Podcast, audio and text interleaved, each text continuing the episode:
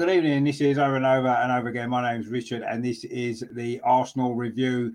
Another, well, not not such a, a previous few weeks, but it still wasn't too bad, was it? So we've got we'll look back on the game from yesterday, Southampton game. We're going to also look at the PSV game, obviously the one that we played last week, the one we've got coming up this week, and also the visit of Nottingham Forest, which could be quite fun following their result at the weekend. So we've got a lot to get through. So let's get cracking. Real Martinelli. It's now with Granit Xhaka. Is it going to be the third goal? It is the third goal. Granit Xhaka with it. That seals it.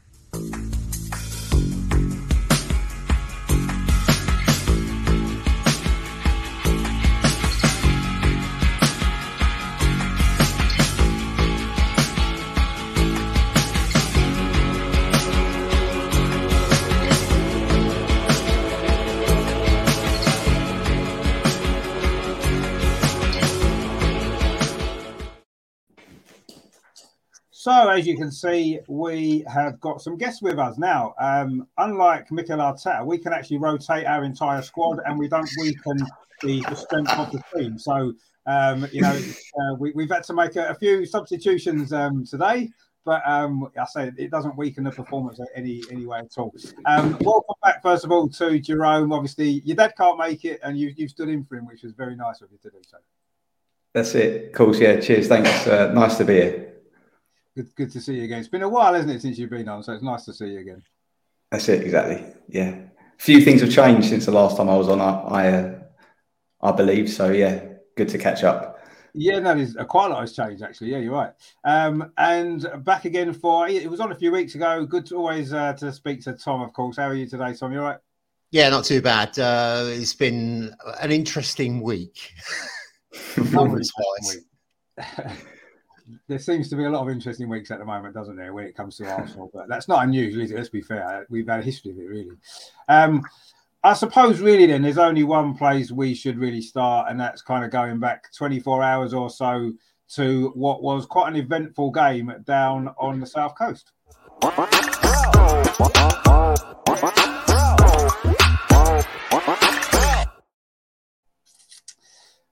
So uh, it's difficult to know where to start with that game yesterday. A lot of things, again, a bit like the lead going a week before. A lot seemed to happen, um, and in the end, we've come out with a result which um, I still can't decide whether I think it's a point gained or two points lost. It's a little bit of both for me. We we, we started well, got the early lead, and at that point, you expect to go on and win the game, I suppose. Um, but as has been the case recently, we start well and then seem to fade away and the opponents get on top. Last week at Leeds, we got away with it, got the win. And yesterday, we wasn't quite able to do so. Lots of different reasons as to why that might be the case, I suppose. But ultimately, we didn't take the chances that we had in that first half to kill it off, which I say has happened, unfortunately, too many times. I mean, Jerome, what did you make of that yesterday? Because um, bits of it were good, the performance wise, and other bits of it were a little bit worrying as we when you look at the last couple of games as well uh, as, as a whole rather than just playing in isolation. Bit similar yeah. to that Leeds game wasn't it in the performance wise started well and then dropped off and could have could have come unstuck again really. We were maybe fortunate in the end to get a draw perhaps wasn't we? Yeah i mean you, you talk about was it um, one point gained or two points dropped? Hmm. as the final whistle went the only thing that i was thinking was that is two points dropped. I was super frustrated Mm. And I think because because we started so well and yeah, we had plenty of chances. And I think if we're playing against a really tough team away from home and it's a very tight game and you come away with a point, you think, you know what, that's that's a point game, that's a good point. Mm. But considering where Southampton are in the league, how well we've been playing, I think leave, looking back, giving it a bit of distance time wise, I, I still think that's two points two points dropped um, unfortunately. And I think our expectations now are so high that I think draws for us are going to feel like defeats. And yesterday certainly felt like a defeat. I don't think I think that's the most disappointed I felt this season, even even more so than after the United game, which which we lost. I think that just goes to show how far the team's come and how well we've been playing and um, it's it's a good sign really to, to feel like that. I think, but yeah, super super super frustrated to be honest. Yeah, I, I agree. I mean, I, I, always look at it. I, I try to look at it like for me, if you're if you've gone away from home, you go behind and you fight back and, and, get a draw, you kind of think that's a point game, regardless of who you're playing. Really, if you if you're behind and you come back, whereas if you if you go in front, particularly as you say against a team like Southampton, where they are in the league and what their recent results have been, it is it feels much more like two points drop, regardless of the how the game went or anything like that. Just the fact that we led it early on in that game, we, we got the platform to go on and win the game, and we didn't. We wasn't able to do it. So yeah, no, I, I agree. I, I do feel it is it feels more like two points dropped than one point gained, even though we could have lost at the end because they were a better team in the second half. And certainly after they equalised, we, we could have easily lost that game. So, I mean, Tom, how did you feel about that at the end? I mean, it was it was a very, very um, mixed performance from Arsenal, wasn't it? I say mixture of some good things, very good things at the beginning, and some really poor things as the longer it went on. Really, I mean, do you think it? Do you feel like it's a point gained, or are you as frustrated as, as me and Jerome are about it? I think it was one of those. I think going into this, we'd lost three out of five uh, at their ground. Um, I might be wrong on that, but it, it felt like that. Um, it's definitely a game of the two halves. We were superb in, in places in the first half, but the second half was really quite disappointing and shocking. Really, uh, couldn't hold the ball. Um, simple hmm. passes were being missed. All the simple things that Arsenal do, and uh, in attacking senses we failed to do. And we let them back in, to be honest. We took our foot off the gas. We look a bit disjointed at the back. And, mm. and they overrun us and they deserved the point and they could have got more. Um, mm. But how do I feel about it? Um, you know, we're still top of the table, uh, two points clear. And uh, who would have thought last season that we'd be in this position? Because we are overachieving, I think, uh, at the moment. We've we've got a lot of games coming. We need to sort ourselves out. We need to put performances together, not in the first 45, but the whole 90. That's the problem. And I think we're getting gaps as well. When we're looking to the bench, we haven't got any real game changers at all. That's the problem. And I also see this in the Europa League as well. You know, um, we're putting out a certain side, lots of changes but can we, when it gets tougher, when it gets tighter, can we actually produce the goods? That's that's a big worry going forward. Yeah, no, and I, and I 100% agree. I, I think maybe um, slightly, I would say I slightly disagree with the fact we don't have game changers on the bench. I think maybe we've got one or two that don't seem to be used very much. I mean, Marquinhos springs to mind you know, if, if you're going to bring on a player to play in a wider position, which he did when he brought Eddie and Nketiah on, who's a centre forward, why not bring on a player who naturally plays in a wide position like Marquinhos? Why not do that? And then, you know, if you wanted to make that, I mean, personally, why take off Martinelli when he was actually playing quite well in the game, um, and we needed a goal to, to, win? I mean, it seems a strange substitution anyway. If you're gonna if you're gonna change your wide player, bring on a wide player. You know, he's starting Tomiyasu at left back when he's a right back, predominantly a right back. He's certainly a better right back, and we've got a natural left back on the bench. And then he makes a change. He takes Ben White off, who actually was doing okay. And it's like, hang on a minute, you know what? What's that? What are you actually doing? What have you? What are you watching that we're not seeing? You know, if you to me, it was obvious. Take Tomiyasu off. That was his first obvious change because he was struggling at left back big time, and Ben White was doing okay at right back. To me, that was the first change to make, right? And he didn't. He, he, he, took the wrong fullback off. Then you're looking, okay, you want to freshen up your front three. You want to get Eddie Nketiah on. He's a striker. Yeah, we, we need a goal. Get play two strikers. Take, maybe take Martinelli off, but play Eddie and Nketiah as a second striker. No, he didn't. He took Martinelli off and played Eddie and Nketiah on the wing. And it's like, makes no sense. It's for me, that game yesterday, maybe a little bit similar to Leeds last week, and this has happened too many times. It's too inflexible we have to play this one way only. And even though we're, we're, the game's not going well, I'm going to make changes, but we're still going to play exactly the same way. We're not going to play two up front. We're not going to change our system to adapt to the situation that we now find ourselves in against a team that have changed their style of play as Leeds did last week. They made a sub at half time. Leeds, we didn't deal with that. Southampton changed the way they played in the second half. We didn't adapt to that. And in the end, last week we got away with it. This week we didn't. And these worrying things keep coming back. It's not like it's, it's something that you feel okay, fair enough. It's happened once. He's going to learn. It's happened last season loads of times. It happened the season before loads of times. It's like this is what's concerning me. I mean, Jerome, what did you make of all them substitutions? Because to me, it's like again, he's done it before. It seems like he hasn't really got a clue how to change it when things aren't going well. Hmm. Yeah, I think I think not having Smith Rowe there is uh is pretty unlucky that he hasn't had him to choose from.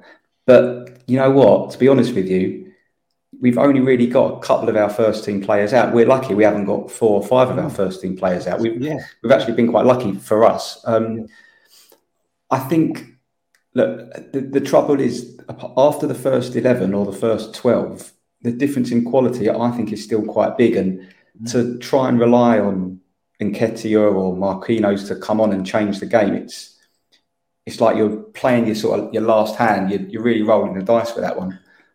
And look, let's face it, half time the game should have been over. You shouldn't have even had to make those decisions because you take those chances. And I think, like Tom said, I think really he summed it up. We, we took our foot off the gas when we went went one nil up. I mean, Partey was like playing in second gear. Like he looked amazing the first half, but it looked like he was it was no effort for him. Um, but yeah, the substitutions. I don't think there's perfect substitutions to be honest for our team. Maybe he could have put Nketiah and Jesus up front together Mm. Perhaps I think he tried that pre-season, and we haven't really seen that since. No. Um, I understand the bringing Tierney on. I think it's in terms of starting Kim. I know you didn't ask this question, but starting Tomiyasu instead of him, I think maybe he thought that Southampton were going to be dangerous from set pieces, and maybe he felt having Tomiyasu's height instead of Tierney might have been a might have been a good way of stopping he's scoring already, from set pieces. He's already got three centre halves in the team with Ben White, Gabriel, and Saliba. If we can't deal with set pieces with three centre halves already in the team, why does he need Tomiyasu as well? You know, I don't know. Yeah, yeah, I think that's that's the only sort of conclusion I can draw from that because obviously going forward, it's a it's a no brainer who who brings more to the team.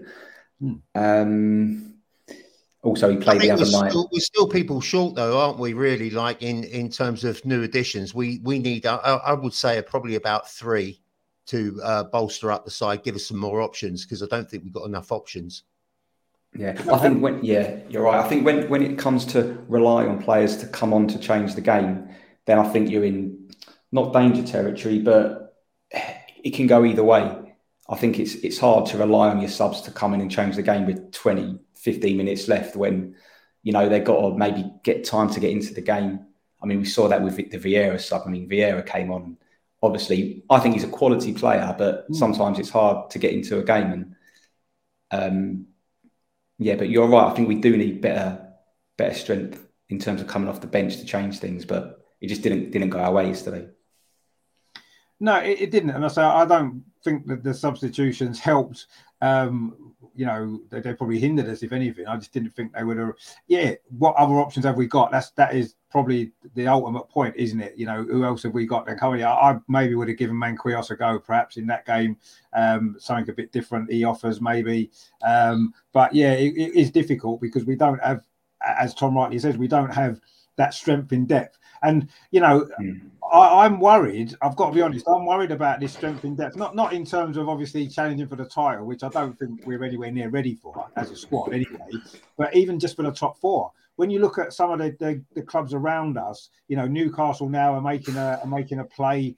Um, you know, they're going to spend more in January, I'm sure. Um, you know, and the, the other teams that we're battling against have got much bigger squads, much better strength in depth. Chelsea, Manchester United, Tottenham. You know, they've all got more strength in depth than we have. And our first 11 is better than all of them. We, we can clearly see that.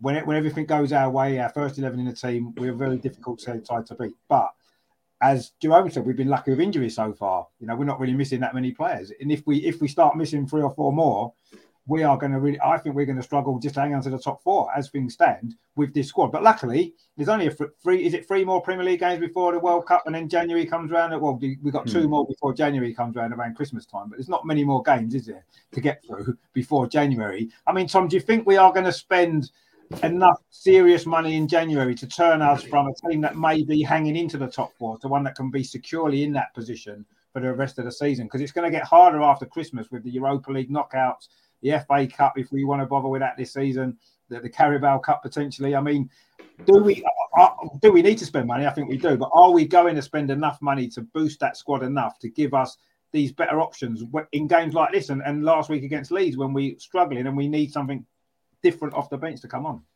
Well, you know, it's Arsenal, isn't it? We don't like January very much. We don't. Uh, We've not got a history of spending, but we do need to make some additions if we're serious about keeping where we are. uh, keeping in the top four, going some distance into the cup competitions, we need to reinforce. We need some new additions, mm. and not just any old Tom, Dick, and Harry. We need some quality players mm. because the obviously the the objective is to get into the Champions League. Now, if you went into the Champions League with this squad, we know it wouldn't be good enough because the the quality is so high. So, I mean, I would love to say we'll get three players and we'll spend some serious money but it's Arsenal, and we we don't really have a history of doing it, so I can't see it happening. No, I mean you're right. We don't generally do that, especially. I mean, you saw what happened last January. We didn't sign anybody, uh, and you know when, when, you when you think back, uh, just around Christmas time last year, we were in good form. We were in the top four. Things were going well. That's the time to reinforce, isn't it? This January, it's likely we're going to be in even better position because we, we could still be top of the league. You know, if, if the results go well over the next few weeks, we, we could be, uh, you know, in January. Well, everyone's sure, trying to help us out, aren't they, Rich? well, I mean, you think you think about it though. If, if we are, if we're in January, when the January window opens, if we are still top of the league, which we could well be, surely that's the time for me to say to the club to look at it and say, you know what, this is the time to reinforce this. Let's push this advantage home and let's strengthen our squad and let's make sure that we've got enough to minimum to get in the top four, minimum, you know. And if we don't do that in January, that would be to me that would be a big, big mistake. You know, we haven't wouldn't have learned from the mistake we made last January, which cost us top four. Is it, you know, surely we can't make that mistake again. You know, when when it's obvious, isn't it? Now, from everybody can see now, we're 11, 11 Premier League games into the season. We've played four games in the Europa League. Um, everybody can quite clearly see that the squad depth isn't strong enough to compete in in the league in Europe and everything else. It isn't. That's obviously we can obviously see that, can't we? Um, yeah. But have the results covered that up a little bit? The fact that we are top of the league, nine wins out of eleven, you know, four out of four in the Europa League. I mean, Jerome, do you feel as though that could be the other side of it? It's obvious we need to strengthen, but are the results covering that up a little bit? And people thinking maybe the people that come thinking, oh, we, we don't need to spend money. We're doing all right as we are. No, I think I know we're top of the league and all that, and I don't want to put a are down on things, but there has only been what 11, 10 or eleven Premier League games. Like mm. there's such a long there's such a long way to go. Yeah. Um, you know, a couple of you know a couple of results that don't go for us, and all of a sudden the table looks completely different. Mm. Um, I'd like to think the people in charge are intelligent enough to know that regardless of where we are at the moment or where we're not, we we need a bit of extra strength. We we are we are very reliant on a few players. I mean, in particular, Saka and Saka and Martinelli. If anything happens to those two, then you lose so much going forward. Um, there's a couple of others as well, obviously, but to rely on those 20, you know, they're 21 year olds, they're basically help, you know, they're not carrying our attack, but they're playing a massive part of it. Um, look, I think they obviously wanted to sign someone in, in um, they tried to sign Douglas Luiz, didn't they? So you're probably thinking they'll look to maybe strengthen the midfield. Mm. And we're definitely either one or two attackers short. So, you know, hopefully they'll they'll do something in January. Um, and obviously that'll be different to what they did last January when mm. you know there was an extra a little bit of extra push and right and you, you know you rightly said that that could have got us top four and hopefully they would they will have learned their lesson and if they're going to sign someone in the summer try and bring it forward to you know to January this World Cup is going to is it's crazy that this World Cup is happening. And so God knows what's going to happen, you know, at the end of it, because you're getting people putting up now with injuries, Reece James. Um, God knows what's going to happen, you know, during the World Cup, and then literally it's straight back into it. So it's such it's such a crazy time. Um, yeah, it's it's interesting to see what's going to happen. I think the fixture list is just uh, kind of killing us as well, like killing everybody. It's not just us, but there's mm. so many games. I mean, it's ridiculous how many games there are uh, makes your yeah. podcasting a bit difficult as well, doesn't it? I mean, it does. It, it obviously does because there's too many games uh, and it's doing me But no, I mean, uh, it is the, the fixture schedule this year to fit in the World Cup has been mad, and it is it does seem crazy that they've even contemplated a World Cup in the middle of the season. I mean, it's just absolutely madness. Um, and yeah, we don't know what the um, outcome of that's going to be, do we? For us, for other clubs, injuries and God knows what else. And you know, quite often after a World Cup, there's a lot of transfer activity because players have stood out in the World Cup, and suddenly there's interest by players, this and the other. Um, and there might be a lot of movement in January due to that. Who knows? More more so this January, perhaps than previous Januaries, where it's generally a little bit quieter, isn't it? This could almost be ended up like a, another summer window, couldn't it? In a way, mm. because of the World Cup, and people will be wanting to buy players that have suddenly caught their eye. So I don't know. It's at this moment in time. This this season so far has seemed. It all seems very surreal because one, we're top of the league and actually winning games for a change. So that, that doesn't seem quite right. You know, there's a break coming up in a few weeks' time in the middle of the season for a month, which again doesn't seem right. There's a World Cup in the winter. You know, you used to World Cups, aren't you? You can go in a beer garden, watch the World Cups in, in the sunny weather and that, and we're going to be, you know, freezing to death because we can't even heat our homes up. So God knows what we're going to do. Um, so pint of the Parker. Yeah, I think that's what it's going to be. So it's just going to be. It's all, it's all surreal at the minute. Nothing seems quite right, does it? Um, and, and you know what's going to happen in January is anyone's guess really at this moment in time. But I think fundamentally we do need to buy some players. I don't think there's any any question about that. And I just hope that um, the, the, the people in charge of the transfers, the club, the, the money people, don't get a little bit too carried away with the results and think, oh, you know what? No, things are fine. It's all right. Let's leave it. We, are doing great. Let's carry on. Um, hopefully that won't happen because I say that would be a disaster at this point because we've started to see the tiredness creeping in already, haven't we? A number of games we started to look tired.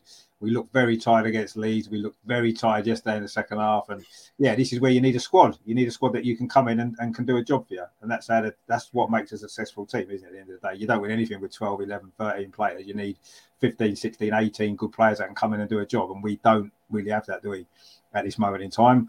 Um, but despite all of that, we are still top of the league. So let's not, you know, let's not too get down about it. But it's, you know, I, I, I just felt as though that the last two games, uh, you know, last week we beat Leeds, and I think we were all pretty happy that we'd beaten them. But I think that the problems were there for all to see. We were lucky. But ultimately, when you think about it, the last two games away from home, we've got four points. We could easily have got one because we, we could easily have lost to Leeds the way that game went quite easily, and we would have come out with nothing.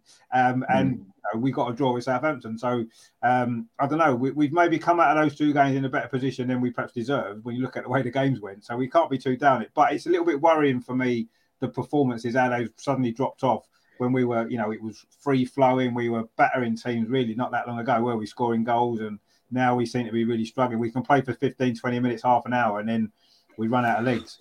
Um, but you know, I guess that's as we said, the fixture congestion, the games that we've got, and the lack of depth. But do you not feel a little bit, Jerome, that maybe Arteta isn't 100% trusting some of these players that he's got in his squad? You know, he, he doesn't want to give them much game time, does he? And then when they do play, there was that game, wasn't there, against, was it the, the game against um, the Norwegian team at the Emirates, where he did make a few changes and then he, he brought on all the sort of first team players, if you like, in the second half. And then he said, well, they didn't look so good because they're not used to playing together. So why did you not give them more time together? Why did you then take them off with 35 minutes to go? you know, it's almost like he doesn't trust them enough. Is it because um, they're not playing regularly enough, or is it just because he doesn't feel they're good enough to do, or they haven't demonstrated they're good enough to do the job? I mean, that's a worry for me, though, isn't it? Because there is players, it's his squad, he's got to use them, surely more. Yeah, yeah. I think he's obviously got his preferred players, and I think as an example of that, I think Jesus has started every every Premier League game, and yeah, fair, like fair, fair, fair enough, but for Nketiah that doesn't, you know, that's that's not great for him, is it? Like not even not even one, not started one one league game.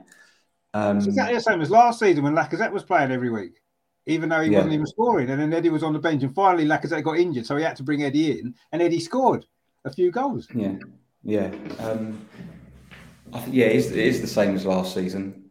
But I think I saw something whereby I think we're the team that's changed the least amount of players in terms of like our starting eleven. Mm. But you can't knock the manager because they're top of the league. So it's um, it's hard to really have a go at his selection when when the team are in the position they're in. Um, I think the way he's managing this Europa League, I mean, we might come onto it like for the team for Thursday. Mm. I have been surprised how, how strong he's gone in the Europa League, but I, mm. I just think it's due to lack of lack of other options. Um, to be honest, um, especially especially in the midfield. Like you got Xhaka basically starting it, starting every game. Oh, yeah. Obviously, there's no there's no Elneny that's about. He, he would be playing in these games. Um, but yeah, he's he's got his he's got his favourites, and he's not he's not he's not afraid to just continue with them. Um, but I don't know if we. I mean, what change like what changes would, would you make to the starting like the team that he's been picking, it's there's not really too many. I mean, the centre backs pick themselves. Um, the fullbacks you could possibly argue with Tierney and Tomiyasu. You can't. Ben White's been unbelievable. Partey picks himself. Xhaka's probably first name on the team sheet at the moment. The front three pick themselves. Like you're, you're going to play your strongest team. Like I think that's just that's just how he's. That's just the way it is at the moment. Yeah, yeah. I mean, you are, and obviously, I think every manager is picking the team that they think's the strongest team for each game to win the game. But then, pretty much every team in the Premier League. I mean, as you said, we've made the least amount of changes. So other teams are changing their players because you have to to keep the, the, freshest players playing. I mean, uh, you, you, know, you're saying who have we got, but let's be honest, we've basically got, you know, yes, we've got one or two injuries, but we've almost got two players at least for every position. So we could hmm. rotate mm. a lot more than we do. Not rotate everybody at the same time, but for example, you know, as you said, the two fullbacks, we could we could easily be playing Tomiyasu and Tierney more as, as both of them could play in the Premier League. Not really going to weaken the side. Ben White could come in at centre back, give Saliba a rest in the odd games. Not going to really weaken us too much. Uh, you mm. know, in midfield, you know, yes, is Lokonga good enough? We don't know. We're not seen enough of him, have we? Give him, you know, maybe mm. give him a game or two. He had to play when Partey was out. Um, you know, and, and in, in the front three, our biggest our biggest issue is the front three for me because Saka and Martinelli are so important. We haven't got anybody who can come in and do that job. Um, and is is Eddie and Nketiah as good as Jesus? No, he's not. Quite honestly, so that's weakening the team. I think in the other areas we could maybe rotate without necessarily weakening things too much.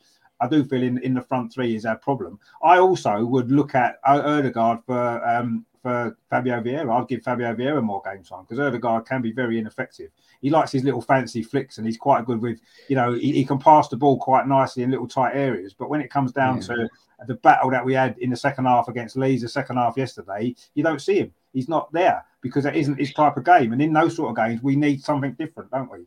And yeah. I think we've got options. We can make more changes than we're making without necessarily massively weakening the team. And he's choosing not to do it. And I think that's is that a trust issue? I don't know. I mean, Tom, what, what would do you think we have got more options to, to rotate more than we are? I'm not saying make seven, eight changes every game, but we could certainly change a couple of players here and there without weakening it too much. I think we could. Well, first point is Zinchenko is a big miss for me. Uh, I really like him as a player, and if he had been yeah, available, yeah, yeah. I think he would have been straight in. Uh, we'd have another issue there, but uh, yeah, I think the first eleven picks itself as it is now, and uh, we have got limited options. The thing about the last two games is excellent in that first forty-five, and then I don't know what happens. Obviously, you've got to give the other team some credit because Leeds came at us, Southampton mm. did the same, and they gave us problems that we couldn't cope with but we should have coped with. Um, we're kind of making them look really excellent by all those simple things I said, like you know the possession, mm. the passing of ball, the short and the long passes were awful yesterday. You know, mm. uh, it was it was like I varnish at, at points in time. Um, I think he's pretty restricted in what he's got to play with. To be fair, but uh, Marquinhos, I'd like to see a lot more of because I think he's an exciting, dynamic player. Um, and obviously, you've got this. Uh, who's got their toolbox out there? you've got all these uh, sort of problems with, um, you know, picking your best back four. I, I, ben White, obviously, I would put him in. He doesn't seem to trust Kieran Tierney at the moment. I don't know whether that's yeah. him for later in the season, but Kieran Tierney must be really frustrated because uh, when he was in the Europa League, he was playing really well, and then the following game, he was uh, he was bummed off. He was out for so a right back. Uh, yeah, well. it's yeah, it does. And and I've got to be honest, I love Tomiyasu. I love his appetite. I love his desire, mm. his physicality. Um, but really, I saw him turned over a couple of times in the last couple of games. And mm. uh, it's just constant pressure, and there was no one else to relieve that pressure. So he had a little bit more work on a on his unfavoured side. But I think we're pretty restricted, and that's why the January transfer uh, window is probably the key point. Well, yeah, I mean, it's gonna it's gonna be interesting for certain, isn't it, to see what we do in January. First of all, that's going to be we're all going to be waiting with bated breath, I'm sure, to hope that we, we make some um, recruitment in some way or other. But I still think that we could make more use of the squad than we are. Um, and yeah, Kieran Tierney is a, a, case in point. He should be playing more games. Um, and I say you, you could put you, you, could rotate the centre back with Rob Holding, uh, not Rob Holding, with um, with Ben White could come in as a centre back, couldn't he? That is his more natural position. He's playing well at right back, but Tomiyasu is a great right back. So that's as I said, that's not weakening the team, is it? Um, yeah, but I, I don't know. I do feel as though he should be resting or not resting, but rotating the players a little bit more to keep them a little bit fresher because as we're starting to see us looking very, very tired.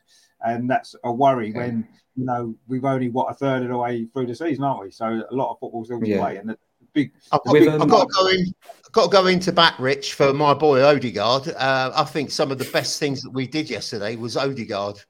For ten um, minutes, that, that yeah, for the first ten minutes. But that's enough to get your goals, isn't it? Well, it wasn't you know, yesterday. It, I well, before. I know it wasn't yesterday, but he's the boy to release. He finds that space. He finds those little corridors to pop the ball through. Uh, he might defending and that is not his forte, and I don't really want him back there because he's given away penalties before now. So uh, yeah, you know, true, it's yeah. horses for courses. It is, and I mean, funny enough, um, yesterday um, while the game was on, and certainly looking back on it, I, I the, the one thing I couldn't get out of my head, and it, and you know, you're probably going to not agree with me, either of you probably, but for me, um, I can remember not too long ago we'd play some rather difficult away games, especially physical away games, and everybody would say Mesut Ozil disappears in them games, doesn't do anything, and he he never used to like defending. He wasn't very good at defending. He couldn't tackle anybody, um, and he was very good with a ball at his feet. He could make these nice little passes. And what I'm seeing in Martin Odegaard is a younger version of Mesut Ozil in in a lot of ways. Yes, attitude different. Of course, it is. He, Martin Odegaard's got a much better attitude. There's no doubt about that. But I mean, in terms of the influence he's having on games, and you know, when the going gets tough, when things aren't going our way, that's when you need players to dig in and and fight a little bit more for the team. And I don't see that with Martin Odegaard really. And I, I didn't see it with Mesut. We didn't see it with Mesut Ozil, did we? None of us did. That, that was why it didn't quite work out as it should have done. So I don't know. I'm getting a few little worrying signs with that. You know, you, you see more, you, you learn more about a team, more about players when things aren't going your way than you do when everything's flowing brilliantly and you're playing well. When we're doing that, Martin Odegaard looks world class, doesn't he? You know, when everybody's playing well around him, he looks brilliant. But when it's not going so well, he doesn't tend to get involved enough. He's not involved in the game. But isn't that a possession thing, Rich? Isn't it? If you don't hold your possession, yeah, uh, he looks worse because we're just losing the ball. Silly balls we were losing yesterday. Yeah, getting no, nicked no, off his toe. It was ridiculous. No, it, it, was, and and that you know, obviously, the more possession of the ball that you have, the more your uh, technical players are going to come to the fore, aren't they? Because you've got the ball. Um, but this is what I'm saying. This was the same with Mesut Ozil. Exactly the same. When we had possession, he was brilliant. But when we didn't, and you need to dig in and fight that's when, and that's why it doesn't surprise me that Martin Odegaard keeps getting taken off every week because he's getting taken off every week because um, for this reason, I think in certain games when that's what we need. He's, I mean, Vieira's coming, he's not really that sort of player either. Let's be honest, he's not going to, you know, he's tiny, isn't he? He's not going to be able to win all these big tackles. I mean, Southampton yesterday, all their players are about eight foot four. They're all like rugby players, weren't they? You know, you know, that's that's the way that game went. It was just the way they were. But it, it seems to have started to be a little bit of a trend for me now with Martin Odegaard. He's brilliant when we're playing well, when we're not playing so well, he's struggling, I think, to um, to stamp his authority on a game. Which yeah. you, you, need players to do that when things because things don't go well all the time, unfortunately, as much as you want them to. Um, I mean, you have you noticed that with with Martin Odegaard? I mean, you know, I'm not saying you know we should get rid of him or anything like that. You know, I do feel he's a great player, but when when things aren't going well, he needs to, as the captain of the team as well. I think he needs to really step up and lead on that pitch, and I don't think he does. He's not. Yeah, yeah, he's not. I, um, I don't think he's he's the captain of the team, obviously because of like being a typical or stereotypical leader. I think when Odegaard is, look, there's no doubt in his, his quality. I think every Arsenal fan could agree he's, he is a quality player. Yeah, I think he's at his best, and you can you can see this when you watch him play. There's moments in games when you can see in his mind he's thinking, right, I've got to get on the ball. Like I want I want to be involved, mm. um, and he can like not take the game, game by the scruff of the neck, but start to dictate and get on the ball. And there are a lot of moments in games when that's not the case. But if when when he if he's if he's touching the ball the whole time, getting involved, he, he looks brilliant, and he, he, he can do that because he's got a bit of license to move into different areas of the pitch, collect the ball from maybe a centre back, perhaps, um, and that's that's when he's at his best for me. When he when you can see that he wants it and he wants to get involved. Um, and I think he just needs to do, do, a bit more of that, to be honest, in games because look, the more he's on the ball, there's a chance, the more chance there is of him doing something. Because, like Tom said, like he's he's going to create things for us. Whether we finish him off or not is something different, but mm. he will create, and that's the beauty of Odegaard is he could be having a proper quiet game, you don't notice him, then one pass and it's a goal. Um, so if he was to just get more involved, I think, um, I think maybe we wouldn't be uh, we wouldn't be chatting about him going sort of missing during games. Um, I think he's made a bit not a rod for his own back, Arteta, but you know it is it is hard to keep bringing your captain off, isn't it? When you make someone captain, ideally you want them on the pitch the whole game, don't you? Really? Of course you do. Yeah. Um, yeah. But I think he's the cap. He's a, made him captain because I think he just likes his sort of personality, his ethic, his work ethic, his attitude. That's why he's the captain rather than over anything else. I think. Do we think the formation change might have done something to assist Odegaard as well to to keep him up? We could have like bought the bought someone extra into midfield, maybe I don't know, uh, pushed Xhaka up, even though he's up quite a lot of the time these days. Uh, I'm glad to say I am a Xhaka fan at the moment. Uh, what's the time? I, I, I, think a, I think a formation change might might have helped. Uh, that might be one of the problems we suffer from because we don't change our formation depending no. on the opposition, do we? We just keep going with the same thing. Uh, we we yeah. offered nothing new. There was nothing original, and then we bought on some subs that didn't have the chance to actually work. Yeah, I mean, you know, you, you said a little bit earlier, Tom, about you know the fact that in the last two games in particular, um, you know, in the second half, it's been a different game. The reason why it's been a different game in the second half of those two games is because the home team made adjustments to counteract the fact that they were getting outplayed in the first half. They made, you know, Leeds made a substitution with Bamford. Southampton just changed tactically the way they set up. Um, and what did we do to counteract that? Nothing. And that's why the games in those second halves went the way that they did because we didn't do anything to counter the change the opposition had made. Not you don't necessarily change your, your, your players on the pitch necessarily. You don't have to make substitutions to change. You can change yeah, tactically how, how, you set up to counter it. And Arteta in that game yesterday in particular, I noticed every time there was a, a stop in play for an injury or something like that, all the players were back over there and he was re-coaching them. It's like, hang on a minute, you've you've you've prepared for this game. You've, you've told your players what to expect from this game, what they need to do. You've told them this for the last two years, some of them, some of them for the last six months, whatever. They know what they've got to do. Let them get on with it. Don't constantly have to tell them every little thing that they've got to do. If they don't know by now, they never will because you no doubt I can imagine what training's like with it. If he's like that during a game, you can imagine what he's like during training, right? He's drumming it into him, drumming it into him, drumming it into him, right? When they go out on that pitch, they either know what they need to do or they don't. And if they don't know what they need to do, then that comes down to the fact he hasn't put it across right in the first place, or they're just not good enough.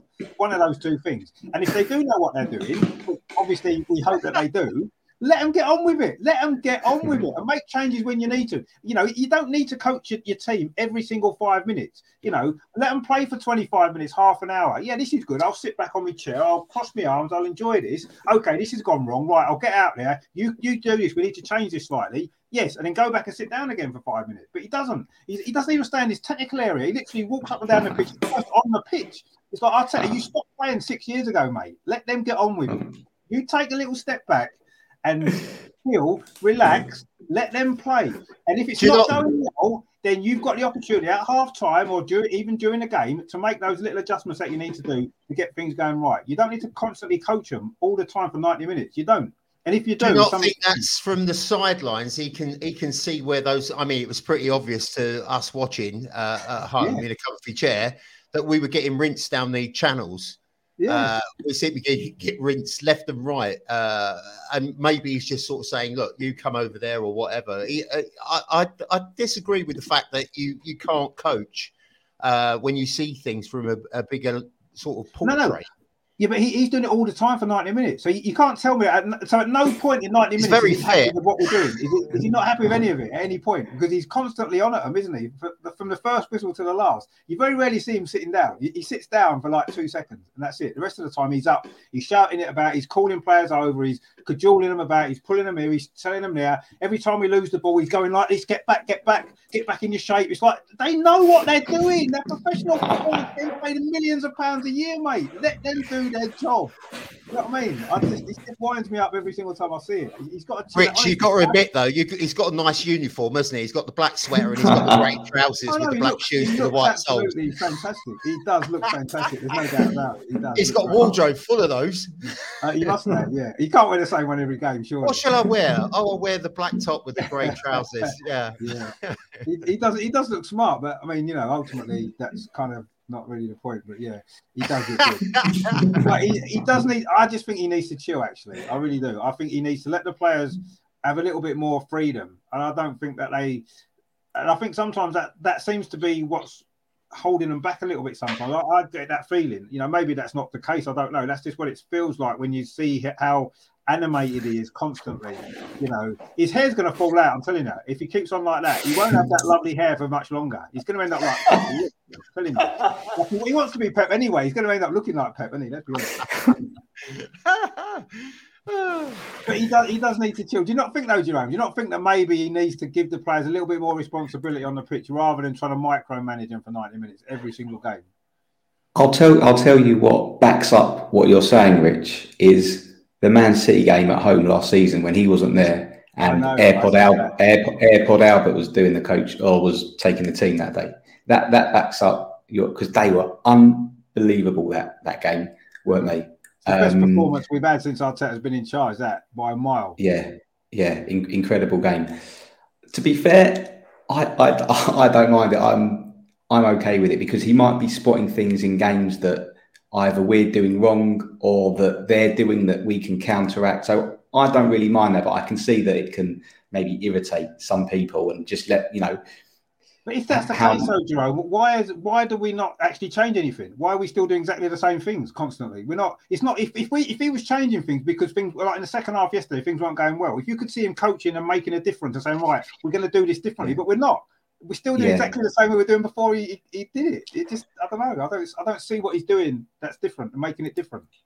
It it might be something very subtle that that, that us mere that, that, that, us mere mortal don't you know don't understand. It it, it could be something like that, but maybe, um, I'll tell you what the thing is. Like you know when we had the uh, during the sort of walk breaks, he was fantastic then, wasn't he? They were because you, you, could see if an actual change in the team, whether it's intensity. Yeah. Um, but yeah, I, I, can sort of see both sides. I don't mind him doing it, but at the same time, maybe against Man City at home, we should let AirPod Albert take the team and see how we get on. I would be tempted to let AirPod Albert take the team more than just that one game, if I'm honest. Because I agree with you. That was, and I said it at the time actually. One of the things that struck me most about, especially that first half, you know, obviously things went wrong in the second half due to yeah. referee decisions and red cards, all that kind of stuff. But the way that we played in that first half, uh, you didn't see how I AirPod Albert, did you? Getting up and shouting and waving his arms about. But he actually sat down and watched the game, and they were brilliant. Let him do didn't it. Want, he, did, he, didn't, he didn't want his AirPods to fall out, did he? He had to sit down. Well, yeah, maybe that's probably what it was. I think what we've got is Arteta is one of these modern managers, isn't he? And there's a lot of it going on in the game now where they have to get up and gesticulate and sort of point here, there, and everywhere, although probably no one's listening but he's one of those uh, new sort of school managers. Whereas you had the Brian Cloughs and all that mob um, they just let you get on with it, shout a bit, and then give you a bollocking in the uh, changing rooms. So it's it's it's different stuff. But uh, for me, uh, I know we, are going to disagree, Rich, but I think Arteta's done a great job up till now, clearing out all the deadwood, replacing them with players that play his style of football or Pep hmm. style mm. of football, and uh, you know, sort of cracking on. Uh, we're not finished. We're not the finished article by any means. No. We're getting there. And, and at least, I mean, bare minimum, you're seeing some performances that you're actually proud and happy about and you can smile about. Maybe not the last couple of games, especially in the European games, but generally, I think we're on the up. I, I think it's hmm. important to be optimistic about what's going on as well, not to be too downbeat because we got a draw and we don't win every match for no, no, no. that. But you know, some re- reality, I suppose. I mean, yeah. I mean, to be honest with you, you know, the, the, fact that we've got a draw is not irrelevant, but that's not the main issue. Is I mean, you know, it's more how we're playing, what the performances are like, and we, they have dropped off in the last few weeks. We were lucky against Leeds. There's no doubt about that. We shouldn't have won that game. Quite how we did, I still don't know, but we'll take it obviously, and we'll take a draw against Southampton because it could have been worse, but we should have won as we said. So, uh, it, it, yeah, I don't know. There's there's still a lot of worrying signs for me underneath and the results have gone well. A lot of the performances, as you said, have massively improved this season to what they have been. You know, compared to some of the games last season, even you know, we, we're playing a lot better overall. But there's still these worrying things underneath to me that haven't really changed too much. And if they don't change, I can't see how long term it's going to change enough that it needs to change to put us back where we want to be as a club, which is back challenging, you know, in the Champions League, obviously, as a first step, and then challenging to go far in that competition, challenging to try and win the Premier League, because you know that's ultimately what we're here for. You know, we're Arsenal. We're, not, you know, we're not a Southampton or we're not a Brighton or we're not a team like that. You know, our, our aim, our, our job as a club is to get to a point where we can challenge for the title you know, because that's where we should be as a club. And yes, it's not going to happen overnight, and it's it's a, it, it, we were a long way away from it before, and we're getting closer. Hopefully, we're getting closer. We'll soon find out at the end of the season, I suppose. But you know, that should be the aim of the club to get to that point. And you know, however, and not not he's taken what nearly twenty years already to get to without a league title. So it's taken long enough. We've waited long enough. It's not like people so show some patience. Well, I've, I've waited 20 years, mate. I'm showing enough patience. I'm only now I'm starting to get the up because you know it's 20 years ago. You know what I mean? Uh, you know, I, I think the thing as well is we, we've said about clicking me knees when we last won the league. You know what I mean? I think the thing is we've we've seen the best part of the Wenger era, and that was amazing. And yeah. uh, that's the yardstick we we sort of try and judge everything by. And maybe that's a little bit dangerous because, I mean, his last ten years weren't the most fabulous, were they? They were patchy. And we, uh, you mentioned Ozil earlier on. Just throw this in: Ozil and uh, Alexis Sanchez when they were together, that was amazing. And when yeah. Sanchez left, Ozil wasn't half the player, neither no. was Sanchez. Just throwing that in. But yeah, yeah we, we, we measure everything by Wenger's first ten years, and uh, we want to get back to that. Of course, we do. We want that Arsenal. That's our DNA. That's the one that excites us. Those wow moments that you pay your money for to jump out of your seat and see how brilliant they were, and you know, clap and cheer and all that sort of thing. We, we, as you say, we're getting there, but it's a slow process, and we we've got to show a little bit more patience because from more. last year to this season, more, 20 years, more, yeah. Years. I know, I'm feeling every one of them. yeah, so am I. No, but I mean, obviously, we need patience because um, the way that football's changed with the money and stuff like that, you know, we were never going to be able to, you know, with a stadium move and everything else that came at that time. It was, um, it all kind of came together, didn't it? You know, we we moved stadium then as soon as we moved stadium and we were, our money was tied up, Manchester City came into the equation, Chelsea came into the equation, and suddenly from being a top two of us a Man U, it's gone to a top four, a top five, a top six, top eight now when you look at it. So football has changed, yeah, and it, it is more difficult now, and it was never going to be easy for us to to make that transition. Yeah, maybe Wenger stayed for too long, and so the process started later than it could have done. Whatever, there's arguments for that. I mean, but ultimately that's in the past. What we need to worry about now is now what's happening now. And yes, we are moving forward. We have moved forward this season, there's no doubt. We're top of the league still. Do you know what I mean? We're top of the league and it's nearly November. So when was the last time that happened? Probably six, seven, eight, nine years ago, maybe. I can't remember. It seems a long time ago, doesn't it? So obviously there's progress there, but the underlying thing for me, the the the issues that I've seen negatively are still are still there fundamentally. I don't see an awful lot of difference. It's just that we've got a couple of better players in. Um, that the team have had more time, or the, the system they've had more time to work on it, so it now works more often than it doesn't, um, and stuff like that. But it's funny, isn't it? Because on Saturday was our first draw of the season. Our first draw since was it January? You know, we're not drawing games. We either play well and win, or we lose. And th- th- that's still an issue. I think you need to be able to draw games, and uh, in a way, Saturday was good because it, or Sunday so it was good because it meant we drawed a game that we didn't play very well in. Usually, we may well have lost it in games. We were losing them before. But last season, we lost 13 games. and we drew what three, didn't we? So we needed to turn half of those defeats at least into draws, and I suppose yesterday we did do that in one of those games. So that's maybe a positive side in in a way. But I don't know. There's still these issues that are still there. I can still see them, and they're still not improving enough for me after this amount of time. And then I look at Newcastle and look at Eddie Eddie Howe's come in in a year, and suddenly look at look what look he came in. They were in relegation trouble, right? They'd been rotting that club. They'd been rotting for years. They're in a far worse state than we than we've ever been, right? Under Steve Bruce and before that, and their owners and stuff like that, right? And they were rotting away as a club. And he's coming in a year. Yes, he spent some money, but we spent money look where look how what look what Newcastle have done already in actual. Yes, it's they're not going to finish in the top four necessarily. Well, they might do, but the season hasn't finished yet. But look what how quickly they've made progress. And it's take why has it taken us three years to get to this point now when it's taken Newcastle a year, just over a year? I don't quite, I don't understand that. The Emirates that killed us. I mean, Wenger said yeah about the the stadium change uh, when That's we went there. Years ago. Well, yeah, I know, but we've been ago, suffering for about ten years after that. We didn't spend any real money. I think we we got strapped. We had to sell player after player after player after yeah, player. then then we did. Then we did. Yeah, for ten years it was a problem. I agree. But that was a long time ago now. We're out of that now. We we, we broke our transfer record four or five times in that period in in, in those intervening years, haven't we? Özil, Sanchez, Aubameyang. We broke our transfer record time and again. We spent money. We have spent money. We spent 400 million under Arteta, I think it is, in three years. And to make such small steps forward so slowly. And you know, and Newcastle is the example because they spent less money, less time, but look where they are. Look at the progress that they've made in that short. And they were in a far worse state than us a year ago. They was in a mess. Real, I think as well top, was, top was a mess. I think as well with the Kroenkes, they got it wrong when they they took over the club. The structure was rotten from top to bottom. We had loads of driftwood yeah, players. Yeah, no, they couldn't. They bought in Raul. He was the big man who was going to sort everything out. What yeah. he did, he put it in his back pocket.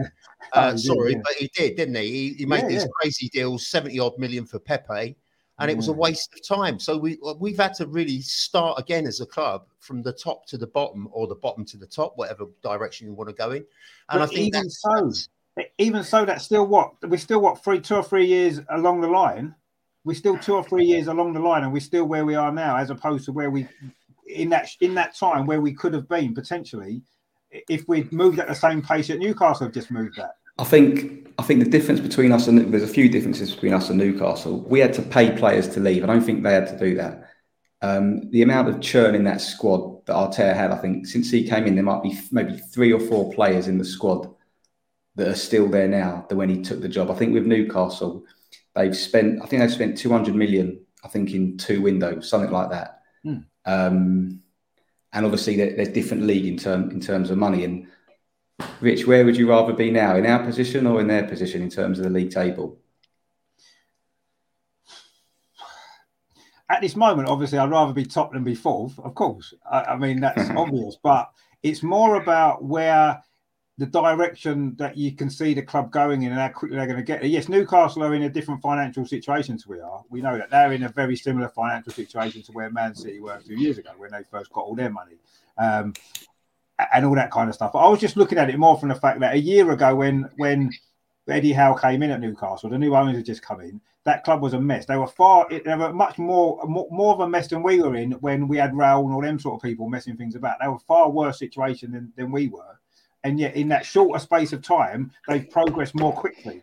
That's the point yeah. I was making. Not I think, I think, yeah, I understand what you're saying. I think because what we've had to do, we've had to knock it down and build, whereas they've just been able to build. They haven't had to get rid of 15 of their first team squad to do it. Like they've just had to add, add they added a few players. Obviously, the coaches have been very good. And to be fair, I watched the Newcastle game yesterday against Spurs. They they looked excellent. They actually re- reminded me of some of the football that we've been playing this season. But they looked amazing. They really look good. And I think they're going to be a big challenge to everyone that's going for these Champions League places because yeah, I I they're brilliant at home. Obviously, they're very good at home. But when when when they start to win difficult games away from home, that's when they become a bit of a problem. They become a different yeah. animal when they can do that because they're not just relying on the sort of home crowd to sort of see them through games. Um, and they've I think I can't remember who the manager was before at Newcastle, but obviously they were well they were well underachieving because see because they had a lot of those players still. Mm. Like they still had you had your Wilson was there. Um, yeah, they had um, the Brazilian that they've moved positions, the midfield. Yeah, Joelinton. Yeah. yeah. they've they've kept a lot of these players. Um, so yeah, they haven't. The, the difference they've had to make in terms of personnel isn't as much as what we've had. We had the Aubameyang situation, Lacazette, Ozil. He's he's been he's been dealt a right bad old hand, Arteta. He had to change everything, and um, yeah, maybe Newcastle have done it in a short period of time, but I think we just had so much more work to do.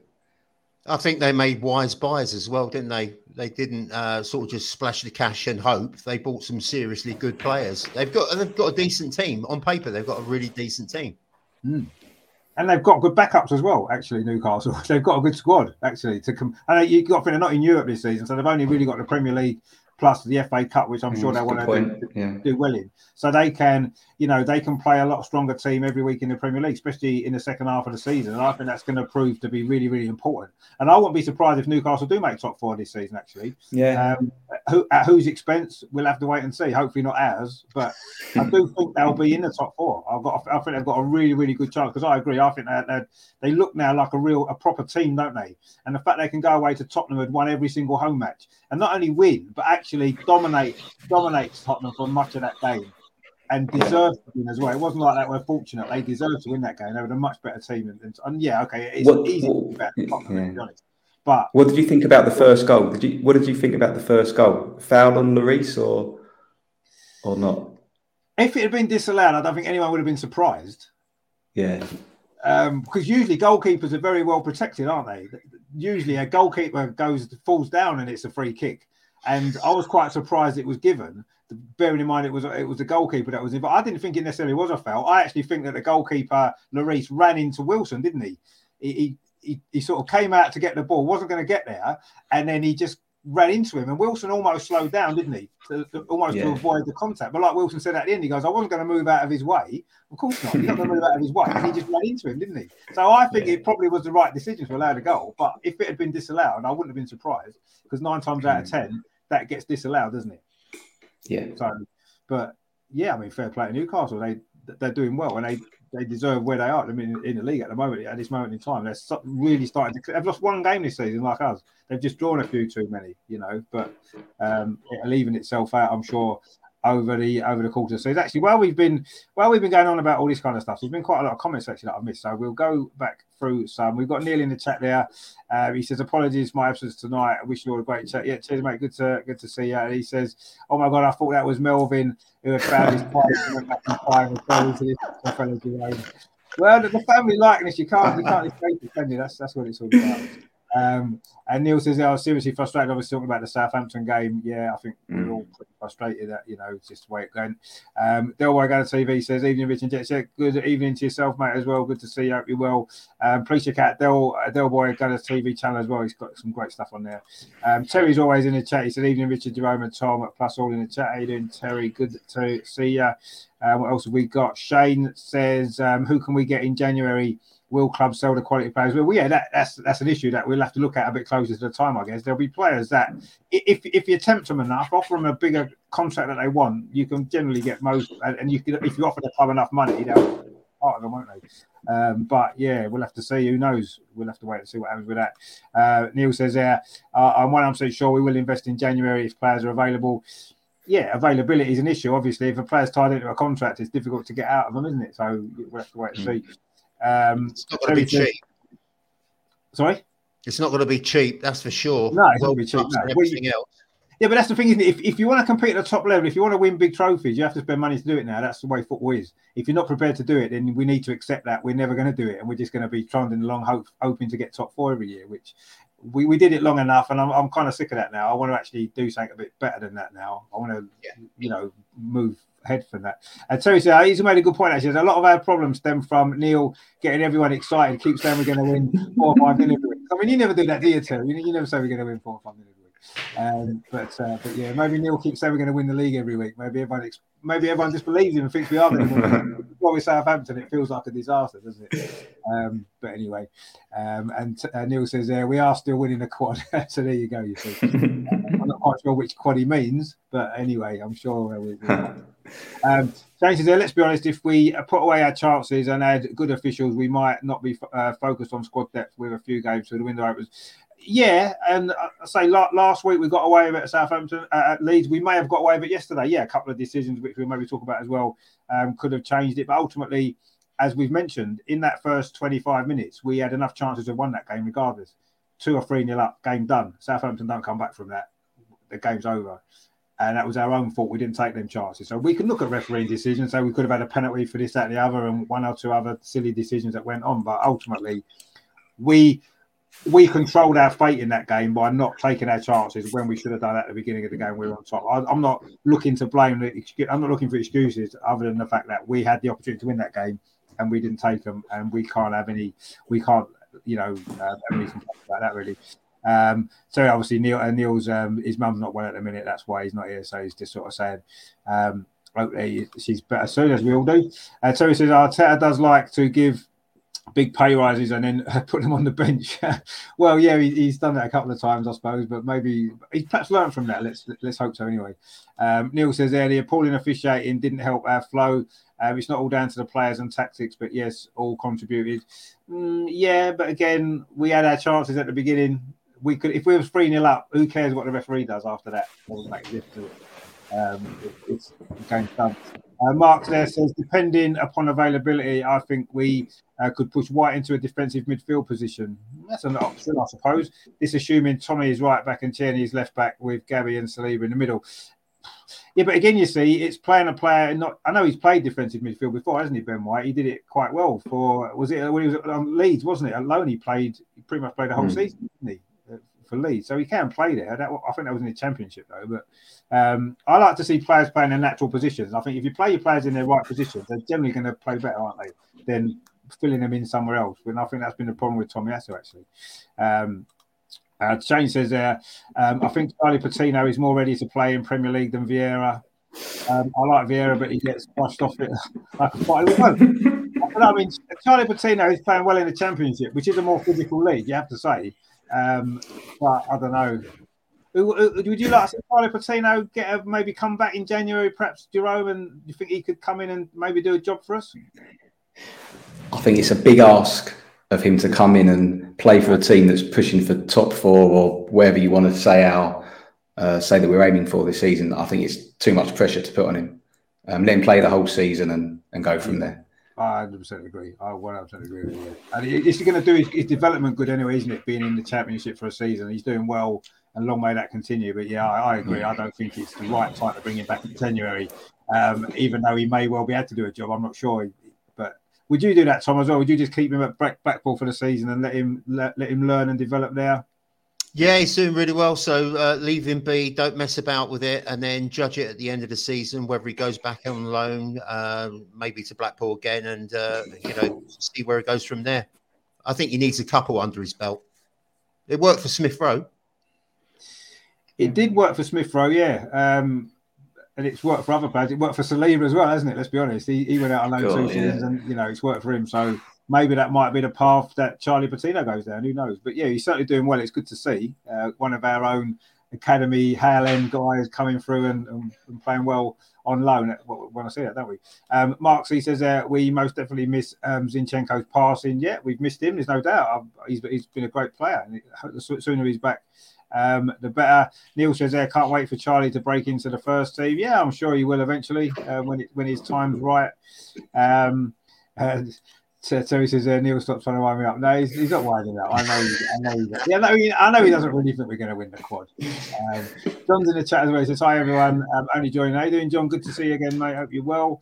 Um, Shane says, "Odegaard can't always be a show pony. As a captain, we need him to uh, be a workhorse, uh, just a bit braver in the fight." Yeah, exactly. That's the kind of point I was making earlier, Shane. Yeah, I 100 percent agree with you. Um, and um, Mark says there, micromanagement. Yeah, that's what I was kind of talking about before when it came to Arteta, definitely. Um, Mark C says there, West Ham won Bournemouth nil. Obviously, the Monday night game.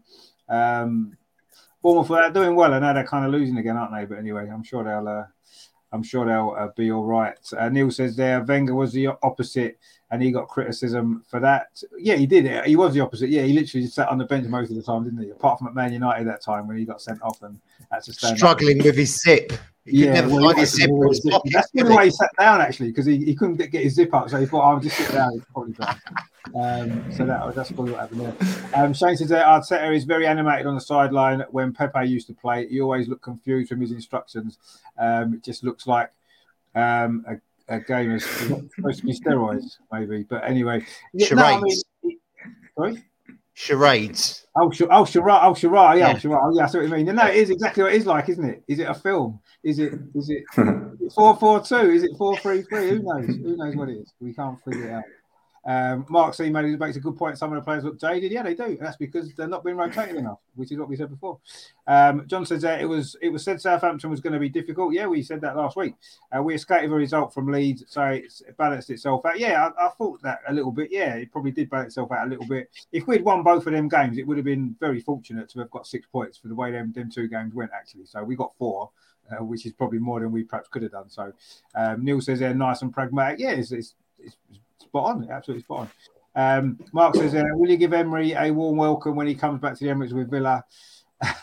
That'd be interesting, won't it? Actually, I would like to. I mean, he did come back to, to the Emirates, didn't he? When he was at Villarreal, actually, he seems to like seems with Villa in the name, so it kind of suits him, maybe. Um, but um, he, there was no crowding, was there? I don't think when we played Villarreal because that was what was there? There might have been some crowd. It wasn't many, was there? I think we only had like two thousand or something when it for that semi final. Was it? yeah. Remember. Sorry, something daft. Um, so he, he has come back already to the Emery. I, I, don't know what sort of reception he would have got or what will, reception he will get. I mean, I've got nothing against Emery. You know, he, he did his best that he could do. He wasn't the right man at the time, and that's it. But you know, um, I'm glad he went when he went. But I've got nothing against him. I'll give him a little. Ch- I'll give him a little clap if he comes back. Um, Shane says yes, Mark. I should think so. Uh, it'll be a good evening. It will be a good evening. Yeah, definitely a good evening if he comes back. I don't think there's any doubt about that. Um, John says I sound like a stuck record, but unless quality signings are made in January, there's no way this squad will compete. Yeah, exactly. You're 100 percent right. We, I think we all know that because we've seen that already now, haven't we? We're starting to run out of legs already, and we've only played 11 so god knows what's going to happen when we play 25 games with the same squad so um, so yeah, uh, John says, aren't Arsenal one of the wealthiest clubs in Europe? Potentially, our owners are certainly um, got enough money, haven't they? They got uh, they got billions. So yeah, we are potentially one of the richest clubs, but it doesn't work like that always, is it? Uh, Terry says, not everyone sorry he's off to. Oh, Terry's off to work. Okay, mate. Good to see you anyway. Yeah, um, do well. It, work. Uh, Neil says there, um, Newcastle only just uh, breached the top four. Whether they remain there, time will tell. But I've not won anything yet. Not the correct time to compare yet. Compare. Yeah, but you say that, Neil. But how, how many times in the last two years have we been in the top four? We, we, we didn't. You know, last season we were in the top four a lot of times and blew it. But the two seasons prior to that, when this whole thing started, we were nowhere near the top four. Nowhere near it. Newcastle are in there already. Yeah, they might not stay there a lot of competition, but uh, the progress they've made is quicker than, than our progress. That's that's the point, really, I suppose. Um, Mark C says, uh, plus we signed Pepe, and that was a player Unai didn't want. He didn't know he wanted Zaha. Yeah, he did, um, and that's unfortunately what he got left lumbered with. Um, John says there was money wasted on players who weren't uh, Premier League material. Contracts were allowed to run down on good players. Arsenal were badly run when Dein went. Yeah, hundred percent agree with you. Definitely. That's been the biggest. That's been the biggest um, issue for Arsenal in modern times, isn't it? David Dein leaving. Um, I can't wait to read his book actually to find out a bit more about all of that kind of stuff. That'll be really good. Have, have you? Is it out yet? It's not, is it? Yeah, I've, I've, read it. I've read, read it. it. Is yeah. it good? I bet it's excellent. Good. Excellent. Yeah. Is there a lot of um, a lot of stuff that we wouldn't have known about in it? Yeah, you know what? There is. There is. It's yeah, yeah. There's a few stories maybe that you might have heard in the past, but he goes into a bit of detail on a few certain things. It's definitely yeah. I really enjoyed it yeah. Has he got a lot about obviously how he left and how that came about and what happened? Yeah, he goes into quite a bit of detail about that, how he left, how he got involved in the first place, hmm. um, a few of the signings that, that happened. Um, yeah, very, it's very interesting. Yeah, highly yeah. recommended. No, I'm, I'm definitely going to get that one. I've got most of the other books. I need to get that actually because I wasn't even sure if it was out. I know he did some book signings, didn't he, recently? yeah, we, that's where I got it. We, we met him at the uh, Met oh, Tollington. Yeah, yeah. Wow, yeah. that was good. So it was good. Yeah, very good. Yeah. Have you read that book, Tom? No, I haven't. Um, I've been meaning to pick it up, but I haven't got round to it yet. It's uh, no. all these kids running around, and then a busy football fixture. yeah, well, it's been a busy fixture list. There's not much time to sit down and read it in a minute, is there? Do you know what I mean? Yes, um, yeah. Don't do anything else. But I, I, I definitely think... get that book because I mean, David yeah. Dein. I remember when he first um, when he first joined the board, in 1983. And That's it, yeah. Instantly, you could see the impact that he made. You know, not on the pitch, it took a little while longer. You know, we had about three more years to wait until George Graham came along, but in those three years, you could see straight away the changes he was making. So you know, the marching band got booted out. He, he put a like a an, a public announcer in with records playing instead. He changed that, you know, and changed the program, made it a more modern style, and he he updated everything. And you could see straight away that the club were changing direction. And it took a while on the pitch for it to work, but I mean, David Dein for me is he's probably more important to Arsenal's history than any any manager that we've had in modern times. You know, um, probably the same impact that if you, you, go back in history for someone like Henry Norris, who got us into the first division all that time, all them years ago, he and got Herbert Chapman in, into the club and all that kind of stuff. You know, those two people have probably had the biggest Im- impact on Arsenal's history, both the older history and the modern history, than any any player, any manager that we've ever had. And David Dein, for me, should he should have a statue outside the Emirates without a shadow of a doubt. Because without him, we wouldn't be at the Emirates you know, we'd still be at Highbury probably with 16,000 fans coming on a midweek game. You know what I mean? That's what we were. And he transformed it. He did. David Dein, to me, he's like, he's an absolute legend for Arsenal. I love the guy. And um, yeah, I'll definitely, I will definitely what, what a drop down, Rich, to go to Gazidis. That was a drop well, down. exactly. I mean, that's what I mean. As soon as David Dein left, it just fell apart, didn't it? Very, very quickly. You know, and, he, and now we're trying to recover from that now. And yes, it's taken a long time. Um, and will we ever get back to uh, being run in that way that we were run with. I mean, yes, I didn't always agree with everything David Dein did. He, you know, he was the one behind the Premier League and Sky, all that kind of stuff, which I kind of disagreed with. So I didn't, I don't agree with every single thing that David Dein did, but the impact he had at Arsenal is unparalleled, um, oh, yeah. and respect massively. I love the guy for what he, what he did for Arsenal, and yeah, it's never been the same since he left, has it? Even Wenger said Wenger almost left, didn't he? When Dein left, when David Dein left, it was David Dein. He stay, wasn't it? Yeah, he mentions that in the book. Yeah. Yeah. So, but yeah, um, absolute legend. So yeah, definitely get that. I'll be, I'll be definitely getting that book. and definitely. I actually met him outside Cardiff uh, when we played Chelsea in the cup final, uh, and he shook hands yeah. with me. It was like, uh, ah, brilliant! I've met the man. You know. Yeah, oh, the man, the legend that, that is David Dein. Absolutely, is a legend. Like, what did Wrighty say? Uh, first one in, last one out. He watched every single team yeah. that Arsenal put out, which is amazing. But that's what you want, you see. You, you want the guy running your club, you want them to be a fan because they want what we want, don't they? Which is the, the biggest, most amount of success that you can get. And we haven't really had that, have we? There's no way the Kroenkes are fans of Arsenal. They're fans of money and they're fans of American football and baseball, whatever else they're involved in. You know, David Dein was a fan of Arsenal. And that's what we need. We need somebody like that now, someone running a club. We need a fan, a rich fan somewhere who's got the money that he, he had to buy in a club and take us where we want to go because that's that's the way to do it, isn't it? Um, but anyway, um, John says there, um, Bazunu is a good keeper. He made a couple of good saves uh, and the penetra- uh, penetration wasn't there. Yeah, I mean, he's Irish, isn't he, Bazunu? Is he not? Doesn't he play for Ireland? He's not Irish. Yeah, I think he does. Yeah. Yeah. Obviously, John's from Ireland, so he probably knows a bit more about um, Bazunu than, than we do. But yeah, he certainly had a decent game yesterday. He looks a good goalkeeper. Um, uh, let's have a look. John says uh, Unai Emery will always be welcome back to the Emirates. Yeah, I, I've got no problem with him. You know, I had a problem with him three or four years ago, but I don't have a problem with him now. He's gone. I, you know, he's, he's done well. Do you know what? Do you know what I think, Rich? He be, he was a patsy for the club because it was so disjointed, and uh, he never stood a chance. You had, no, uh, no, I agree. I agree. The hierarchy just uh, put someone in. They just had to put someone in. They put him in, and it was doomed to fail. He never got the support. It's like it's like that. Um, when you're replacing somebody such a, a legend in Wenger, the same Man United had the same problem. They appointed David Moyes. David Moyes was never going to be a success at Manchester United, and they never even expected him to be. But you've got to replace that legend with somebody. We had the same problem with Wenger. We had to replace him with somebody, and I think that they picked him for no other reason. The fact that he won a few Europa Leagues, and they thought, you know what, he might get us in the Champions League by winning the Europa League. So they thought, well, we'll get him in for that reason and that reason only. You know, for me, that's why they did it. But anyway, he nearly pulled it off work. as well, didn't he?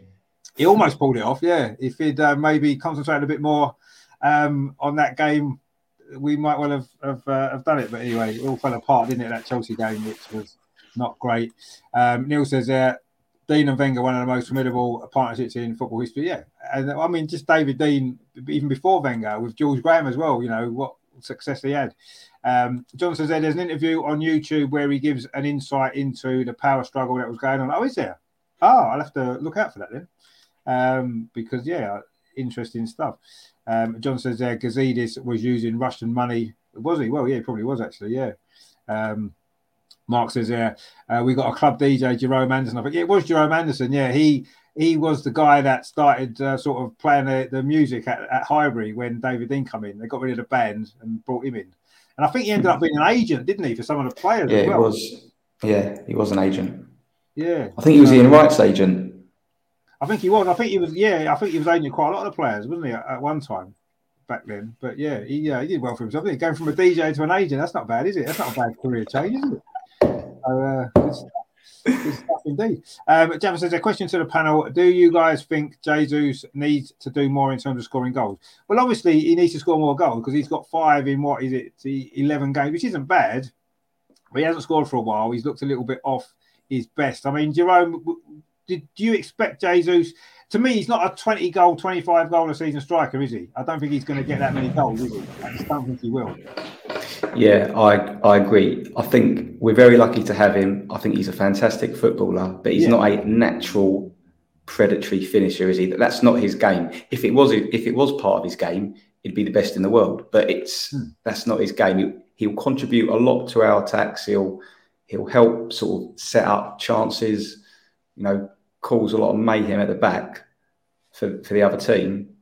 But hmm. yeah, he's not a prolific goal scorer. But if he can, you know, score, you know, between 15 and 20 league goals, that that'd be amazing. But yeah, I'm not I'm not expecting him to score 30 league goals. Look, what what did Lacazette, our striker, score last year? Three or something. So um, he's already surpassed he's already surpassed that, and he's just he just contributes so much to to how we play. And look, it's a joy to watch him as well, isn't it? Like these hmm. attackers, that it's making the football enjoyable to watch. Even you know the last couple of away games where, as we mentioned, we haven't played fantastically well for the whole games, or we've had spells where we haven't played well. We've still had spells where we look bloody brilliant. And mm. Jesus, a lot of that is down to Jesus. Um, but yeah, in an ideal world, yeah, you know, he had that, that sort of half volley at the end of the first half. That was a great chance when he hit it right at the keeper. And that one on one as well, when he got tackled at the end, he lacked yeah, a little bit hit, of belief, didn't he? he? I felt. Yeah, he didn't hit it cleanly. He sort of scuffed it. I think got a deflection and um, maybe that's a part of his game. Maybe he'll improve. You know, he's he's not a 35 year old. He's still like mid 20s. So maybe he will Im- improve in that area. Let's let's hope. Yeah, I mean, I think maybe we've been um, a little bit spoiled, maybe with some of the strikers that we've had. You know, we've had a lot of Golden Boot winners. We've tended to have mm. strikers that have scored 30 goals a season quite regularly. Obviously, Thierry Henry, Ian Wright before that. You know, Van Persie had a 30 goal season. And, you know, we tend to have got more used to that kind of a striker. And, you know, in the last couple of years, as you said there, Joan, Lacazette didn't really score that many. And Jesus is going to score a lot more than Lacazette. He already has done and he will do. But yeah, we may be, I, I certainly miss uh, a, a, golden boot type winning goal, goal scoring in the team. You know, I miss having that, and I don't think the way that we play suits that, does it? We're not going to get uh, that sort of a player with the way that we play, just the way that we attack. It's not like that, is it? You know, it's the goals are more spread around the team, as you can see. We've had what eight or nine different goal scorers already. You know, and it mm. goes to show how we play is different to some teams that rely on one player. I, mean, I know, you know, Man City have still got all their players are still contributing, even though they've got someone who's scored 40 goals already. You know, they've still got other, but you know, we we don't play like that, do we? We don't have a goal. We've never Arteta's style isn't to have a, a goal scoring one goal scoring player. It's more to have six or seven players who contribute goals are all going to get eight, nine, ten goals, and that's probably how he wants. And Jesus fits that, and he gives us a lot more than we had. But yeah, I kind of do miss.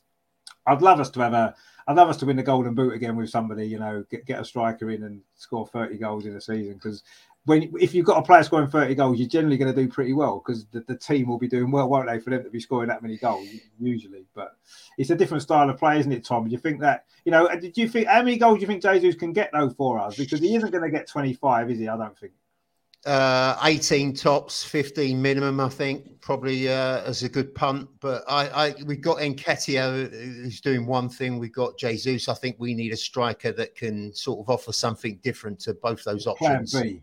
Yeah. Uh, yeah, we, we need someone maybe a little bit more physical. I'll tell you what I saw the other day was Giroud. Lots of uh, clips of Giroud. He was very underrated and slagged mm. off a lot when he was at Arsenal, but I thought he was a phenomenal player. Um, yeah, some of the goals that he scored. I mean, obviously the scorpion kick that was that was something else. Yeah. Uh, but yeah, other, other team goals as well. I mean, he was involved in a Jack Wilshere goal uh, with yeah. Santi. Uh, uh, you know, talking about players we miss, Santi Cazorla. I mean, God, you know, how do you replace one of those? You don't, do you? Um, sorry, on. Isn't it a shame, though, Tom? Isn't it a shame that Santi Cazorla played in the team he played in as opposed to maybe playing in the team we've got now? Because he we could have he could have brought us real big success. The great player he was. He just didn't. We didn't have the squad around him, did we? At the time that he played, we had some good players when he played, but we were still lacking in too many areas, and he couldn't do it all himself. Whereas now, I think if, if Santi Cazorla played in this team now, he's at his best. That could take us to a different level, couldn't it? Because he He's was a amazing, amazing player, uh, such quality. Uh, you know, he, he could offer us so much in so many different areas, in the middle, down the flank. He was uh, just superb. We'd never replaced him. You never can. No, you can't. I mean, I 100% agree about Giroud, actually. I always rated Giroud when we had him. I thought he was a very, very underrated player. He did score a lot of goals as well. You know, he, he's isn't he not the, the, French top goal scorer ever in history now? Did he overtake the record, or he's certainly close to it, isn't he? Yeah, he's very, I think he's very close to it. Yeah, I mean, you know, you don't you don't score the most ever goals for France unless you've got something about you, you know. And he scored a lot of goals for us, and I actually really really rated Giroud, and I think he was he. Yeah, we could maybe do a player similar to that now. Yeah, in certain games, a player like that would be brilliant to come off the bench and you know as a battering ram, if nothing. Look at Bamford, what he did when he came on for Leeds. You know that sort of a player. We, we need a player like that that we in the squad to come on. And, would Arteta use him though? That's the problem. That's the question. I don't know if he would because it's a totally different style of play. Um, you know, John says there, Giroud is still plugging away. Arsenal let him get away. Yeah, is he is he playing in Italy now? Isn't he? I think is he? I think so. Yeah. Yeah, and he's still banging in goals, isn't he? So you know what a what a guy. As Shane says, uh, the guy from Fulham scored 40 goals in the championship. Yeah, uh, Mitrovic. Yeah, yeah. I mean, he, he's a big physical striker as well, isn't he? I'm not quite sure if he's an Arsenal type player, if I'm honest. Um, but you know, he's he's certainly um, he's certainly effective. There's no doubt about that. Um, okay, so obviously, I think we've we've covered Southampton enough. We know what what didn't go right and what maybe could have gone better, and we came out of it with a draw. But we have got um, to finish off our little Europa League kind of section really with the return game against um, our old friend from who was at Manchester United, of course.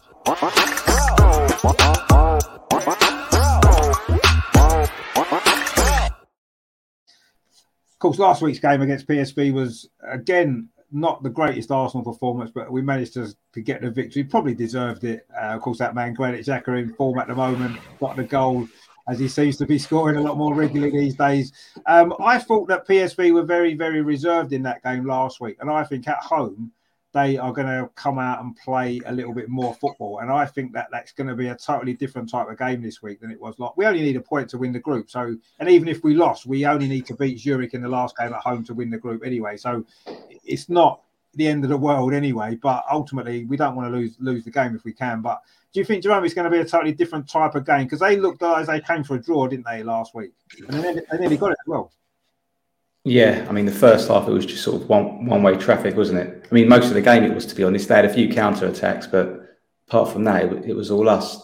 This is a fascinating game because I, I don't know what he's going to do with the team, Arteta, because up until now he's he has rotated, but not massively. He's he's mm. still kept quite a few first teamers in, and mm. I'm I'm at the stage now thinking, like, even if we lose this game, I, I'm more worried about any of our players getting injured, to be honest, or becoming even more tired. I think the game against Nottingham Forest is so much more important and is a potential banana skin for us. So I would not send out the kids, but I wouldn't go as strong as what he's done so far. Because, like you said, we can lose this game, and even if we beat and we can lose that game, and if we beat Zurich at home, who let's face it, they're, they're not the best.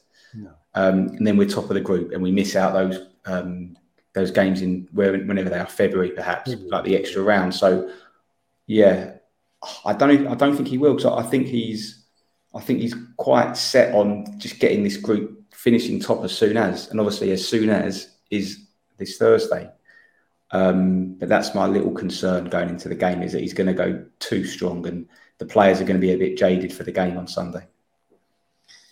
Yeah, I mean that, that, that's what he's done so far in Europa League, hasn't he? He's gone pretty strong in every game. You know, he's made a few changes, but I mean, if you remember last time we are in the Europa League, yes, maybe the group was slightly weaker that we had, but it was like pretty much 10 changes for the Europa League group games, wasn't it? For the Premier League. And this time it's not been like that at all. He's been very, very strong. And yes, it is more difficult. And the advantage of winning this group is not what we had before. You, you get a buy essentially in the next round, don't you? So it's yeah. a massive advantage to win the group. But we are now in such a strong position in the group, aren't we? Last week's victory has put us, you know, we just need we only need three points in our last two games, and one of them's at home to Zurich, and you'd imagine we'll beat them regardless. But I, I, agree, it's an opportunity to rotate the squad a lot more and play rest well rest some of the key players, which is what I would want to do. I don't want to see players like Granit Xhaka playing. I don't want to see Thomas Partey playing. I don't want to see Saliba playing.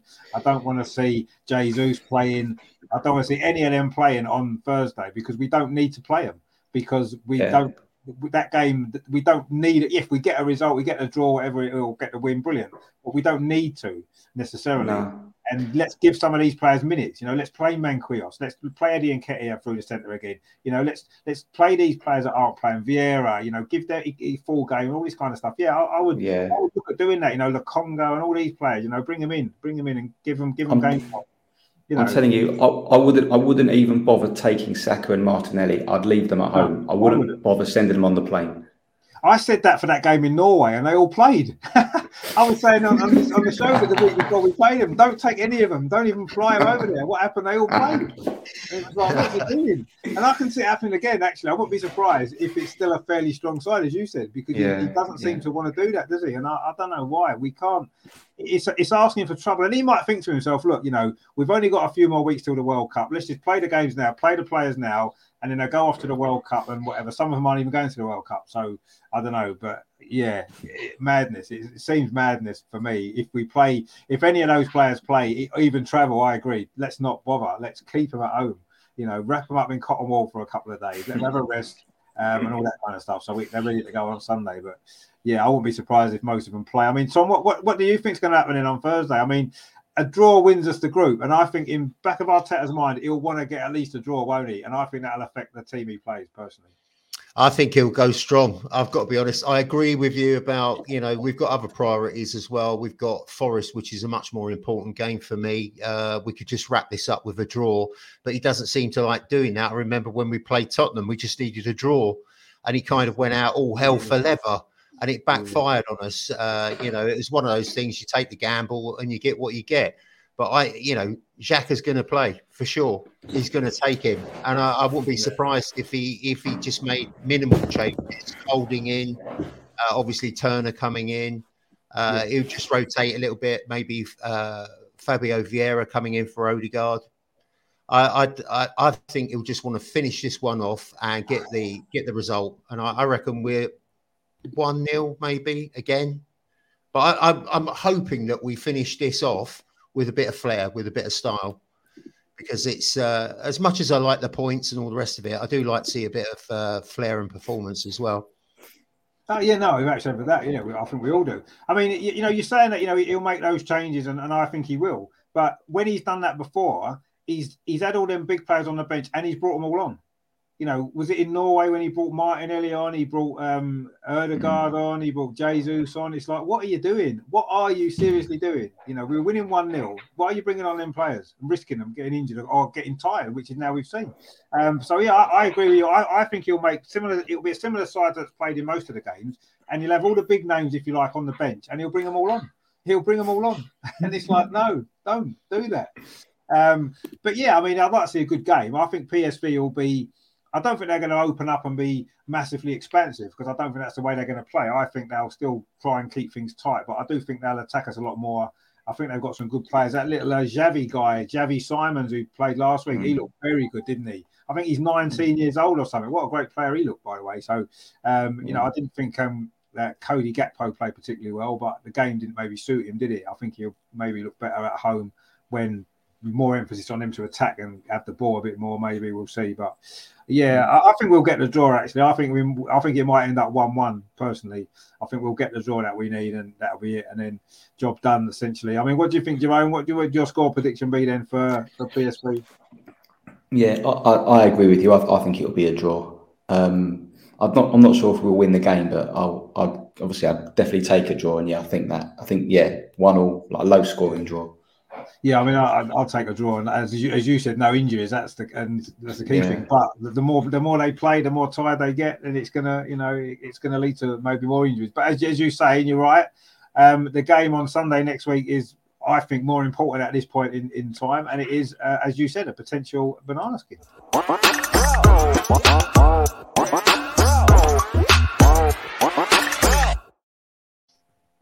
as we saw last season, of course, when um, they knocked us out the cup, although that was at their ground, this is at the Emirates and stuff like that, different game. But we saw what happened to them um, against Liverpool this weekend. You know, um, is that going to be the turning point for them? Because they've struggled most of the season, they struggled for consistency.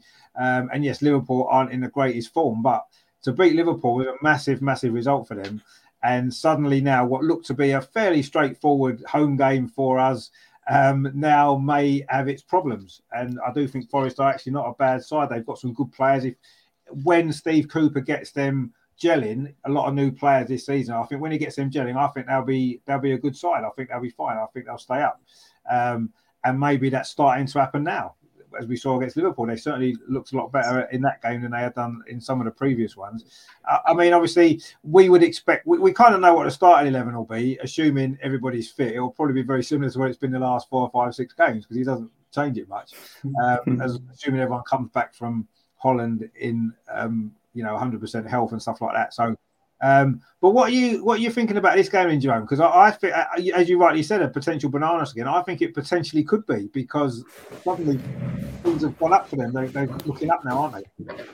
Yeah, um, I, I, did see their game against Liverpool, and Liverpool had they dominated possession. Liverpool um, had a lot of chances. The goalie played really well actually for his keeper. Yeah, he's decent, isn't he? Yeah, um, he had a lot, lot. He had a lot of saves to make.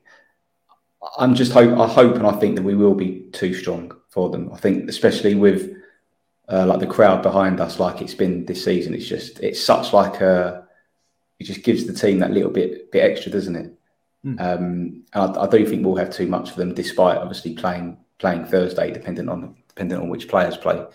Um, yeah, so I'm still still quite optimistic about it, but um, hopefully what Saturday what um what the last weekend shown is that like not to be complacent, um, and maybe yeah. Nottingham Forest result plus how we ended up getting a draw the weekend. Maybe that not will do us good, but it will just sort of keep us on our toes and. Um, hopefully, if we if we do nick an early goal, which we tend to do now, instead of sort of taking our foot off the gas, hopefully we'll go for the second and third and mm. you know kill kill the game because I think even even Southampton's manager said if they would have scored the second goal, Arsenal would have been game over. And when an opposition's manager comes out and says that, like you think, well, fair fair enough, like because normally people don't admit that, but he, he sort of admitted it, so mm. um, that's what I'm hoping for. Yeah, I mean, we've got. I know we haven't played Forest in the league for a long, long time. Uh, we played them in the cup quite a lot recently. They they the only time they've come to the Emirates was in the Carabao Cup. I think it was three years ago. We beat them 5 0. One of Martinelli's first games. I think he got a couple of goals in that game. He, one of, I think it might have well, but it might have actually been his first game, actually, thinking about it, his debut. Um, and he got a couple of goals. Um, we haven't, we're unbeaten in our last 11 home meetings uh, with Nottingham Forest in all competition. Going back to the last time they won away at Arsenal, does anyone know when it was? Um, early 90s. No. Tom, you got any ideas? No, not a clue.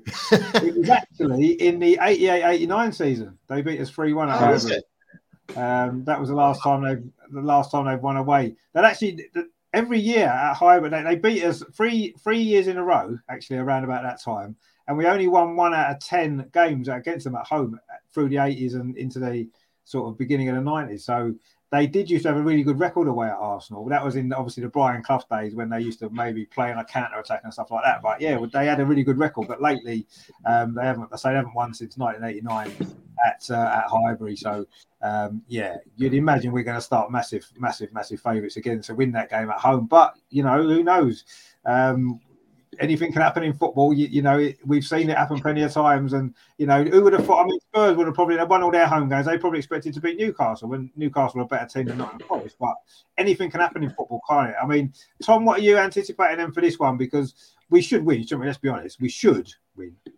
We should win, uh, but uh, that win against Liverpool really sort of messed it up a little bit because in my mind that was going to be an easy three points. Now I think we're going to have to uh, have a little bit of a battle on our hands first off. If we get the early goal, I think we'll actually roll them over, as as we've been doing.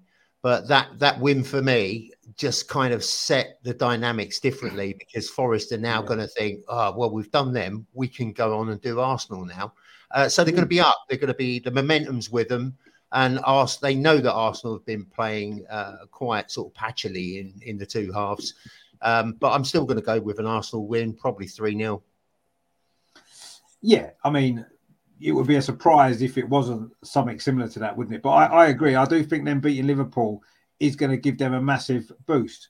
Um, and the last thing you need to do when you when you play when we got a Euro, Europa League game, the last thing you need is playing a team that's on the up and you know feeling really confident about life. So yeah, that may make a slight difference to the to the outcome of the game overall. But I would be surprised if we don't if we don't win. I mean, Jerome, what will be your prediction? Then obviously Tom's gone three 0 Yeah, I, would, I wouldn't be surprised. Three 0 uh, I'll I'll go two 0 Okay, two. I mean, we haven't actually kept a clean sheet at home in the league this season. Actually, um, in fact, since two one March, two one, two one. Rich. We generally concede at home, don't we? I, I, was thinking, I was thinking four one. Actually, I was going to go four one, just because I do think we'll concede because we generally at home, and I do think we've got too much for them, um, and they have, they have conceded quite a lot of goals. Um, John has given us some news, breaking news. Here. He says just heard Aston Villa have confirmed Unai Emery as manager. Well, there you go. Wow, Unai Emery back in the Premier League. Well, hey. Villa. So well, we uh, unfortunately he won't be able to visit. He won't be able to visit the Emirates this season because we've already played them at home. But um, obviously we, we have to visit them later on in the season. But yeah, he, he does like teams called Villa. Maybe that's why he joined. Maybe he thought it's Villarreal. Maybe that's what he thought it was, not Aston Villa. when he finds out it's Aston Villa in the Premier League, he might change his mind. Think, oh, I'm not going back there again. No, they didn't treat me very well. Um, I quite look forward to his press conferences though, because he was quite amusing, wasn't he, with his his broken English and stuff like that. So um, it, it, was quite funny, but yeah, that's um, big news actually, isn't it? Aston Villa, you know, they won 4 0 yesterday, and um, you know, they didn't see a lot of clubs would have just said, Oh, we've got our little um a little caretaker manager, but he's just won 4 0. We'll keep him for another couple of games, like Wolves did, and hmm. some of the others have done. But no, Aston Villa straight in. They won 4 0. No, we're not bothered. We're going to get a manager in. So, you know, fair play to them. Let's see how that works for them because I think they've done well there because Wolves are uh, sort of messing about, aren't they? They they reckon yeah. in January they might have a new manager. I think that's going to be devastating for them. If they carry yeah. on with this current form, they're going to be down you can't you can't wait till January to get a permanent manager in. It's madness. You've got to do it pretty quickly, haven't you? I mean, if, if you haven't got someone in place, you keep your other manager until you do. Surely you don't get rid of a manager when you haven't got a plan in place. That's just madness, isn't it? No one does that, do they? So, and it's interesting about Steven Gerrard as well because he was pumped up after the Rangers gig and uh, he yeah. was going to be this, that, and the other. And uh, they spent quite a bit of money down there as well, didn't they? Or up there, yeah. and um, it hasn't worked out. So be careful what you wish for. I mean, do you think, you know, do you think, do you think, do you think Steven Gerrard will become a top manager, or, or, do you think maybe his level is Scottish Premier League and that's maybe where he is, or do you think he's got the potential to become a really good manager in the Premier League for someone else? I think he's got to sort himself out, don't you, Jerome? Sorry, um, I, yeah. I, just think his, his style of football was confused. It didn't look right. It didn't sit right. He had flair players, and he played quite negatively, really, for me. Uh, I didn't really see uh, any real major sort of transformation in the Villa side as from before. He just had better quality players. But Coutinho, what's what's that about? Spent fortune. Um, he hasn't really lit the uh, the fuse, has he? Really, he hasn't done anything much. No, no, he hasn't. But I don't know. Is, is that Gerrard's fault? I'm not really sure. I mean, he knows. He Obviously, he knows Coutinho because they played together, didn't they, at Liverpool? So he he, he knows him. So you'd think that he'd be able to get more out of him. I mean, do you, do you think he can become a good manager, Gerrard, or, or do you think maybe he's just overrated as a manager because he was a good player? God, it's, it's hard to say. Based on the evidence that we've seen, it's not not looking great. But look, uh, you know, we've given our manager a lot of time, haven't we? Mm. So with you know, with a bit of extra time, who knows? But mm. you know, he's not going to, you know, there was talk, not talk, but I guess people would, pro- would probably think to themselves, you know, once Klopp goes, if Gerrard does a good job at Villa, maybe he'll get the Liverpool yeah. job, but he's a long way off for that now, isn't he? Like if Klopp goes, they ain't going to hire Gerrard, so um, he's he might have to go to maybe a low, you know, a smaller club perhaps, and um, and climb up the ladder, sort of going going back down. Um, but it's, early on in his managerial career, isn't he? He's still yeah. plenty of time. He is, and it's, it's funny, isn't it? Because you, you know, it you know he's been there. What is it? Just over a year since he took over at Villa. It's something like that, isn't it? It's not mm. a massive amount of time. And and if you think about it, right, uh, what when our Arteta had been at Arsenal maybe just over a year, we were what fifteenth in the Premier League, right? And Arsenal could easily have sacked him, couldn't we? We could easily have yeah. sacked him. Everyone would yeah. have said Arteta's not a very good manager. Look at look at you know look where Arsenal were in the league when when he was there. Um, and it's a similar situation with Gerrard. And maybe who knows if Gerrard had been given more time at Aston Villa, another two years, maybe they could have been at the top of the league as well with the right investment. You know, I mean, it's it is a difficult one, isn't it? Because he is so young into the job. And he's had another yeah. job before, which Arteta didn't even have another manager's job before. He was successful at Rangers. Yes, it's Rangers and it's Scottish League, and it isn't top top level, is it? But I don't know. I, I, kind of the, the whole Arteta thing's made me reassess managers now because too many clubs get rid of managers very very quickly, right? They don't give them the, the time and you never know whether or not the time would have made any difference. Sometimes it might not have done. Things might have got worse, and you get relegated. Um, but as Arteta's proven, if you may be given time and you may be given a little bit of investment, you can improve and you can get you can do a much better job. And maybe other clubs, I'm surprised other clubs aren't maybe looking at that a little bit more and thinking, you know, should we give this guy? We invested in him, we've given him money, we've bought players for him. Can we not give him more time? You know, look at Brendan Rodgers. You know, everyone said he was going to be sacked a few weeks ago. Now they've won two or three games in a row. They're moving up the league, and he's got he's got the, he's getting the job done, isn't he? And I know he's had a lot more time. He's been there for years before, but I don't know. I'm kind of thinking now that you know I, I used to be I used to be quite impatient with managers, not so much Arsenal managers because we've generally had you know George Graham was there for years, Wenger was there for years. Um, but looking at other clubs, you look at a manager, you think he's not going to last very long. Get rid of him. He's not he's not doing a good job. But now I'm kind of looking at it a little differently, saying, well, maybe give him three years and see whether or not in three years' time he hasn't done he hasn't managed to turn things around because it isn't easy, is it? It's not quick to, to, to turn things around at clubs. You know, Steven Gerrard's had a year, and yes, have they improved in that year? No, they probably haven't. And as you said, they you know they, their, their football doesn't always make sense. But I don't think Arteta's football often made sense before, did it? in the first year and a half or so, none of it made much sense. So you know, I don't know. I I, I think now clubs should try and give managers, you know, don't over don't overreact too quickly is what I'm saying. Maybe you know, give him a little bit hmm. more time. I think Gerrard has got the potential to be a good manager. Actually, I do. I, I do think he is. And maybe, yeah, maybe Jerome's right. Maybe he does need uh, a smaller club, maybe to to rebuild his career at. You know, look what happened to Frank Lampard. You know, it didn't work out at Chelsea, did it? And now he's, you know, I'm not saying Everton are a smaller club than Chelsea because historically they're not but he's got another decent job in the Premier League and he's doing well, isn't he, Lampard? I think he's doing a decent job at Everton with what he's had to deal with.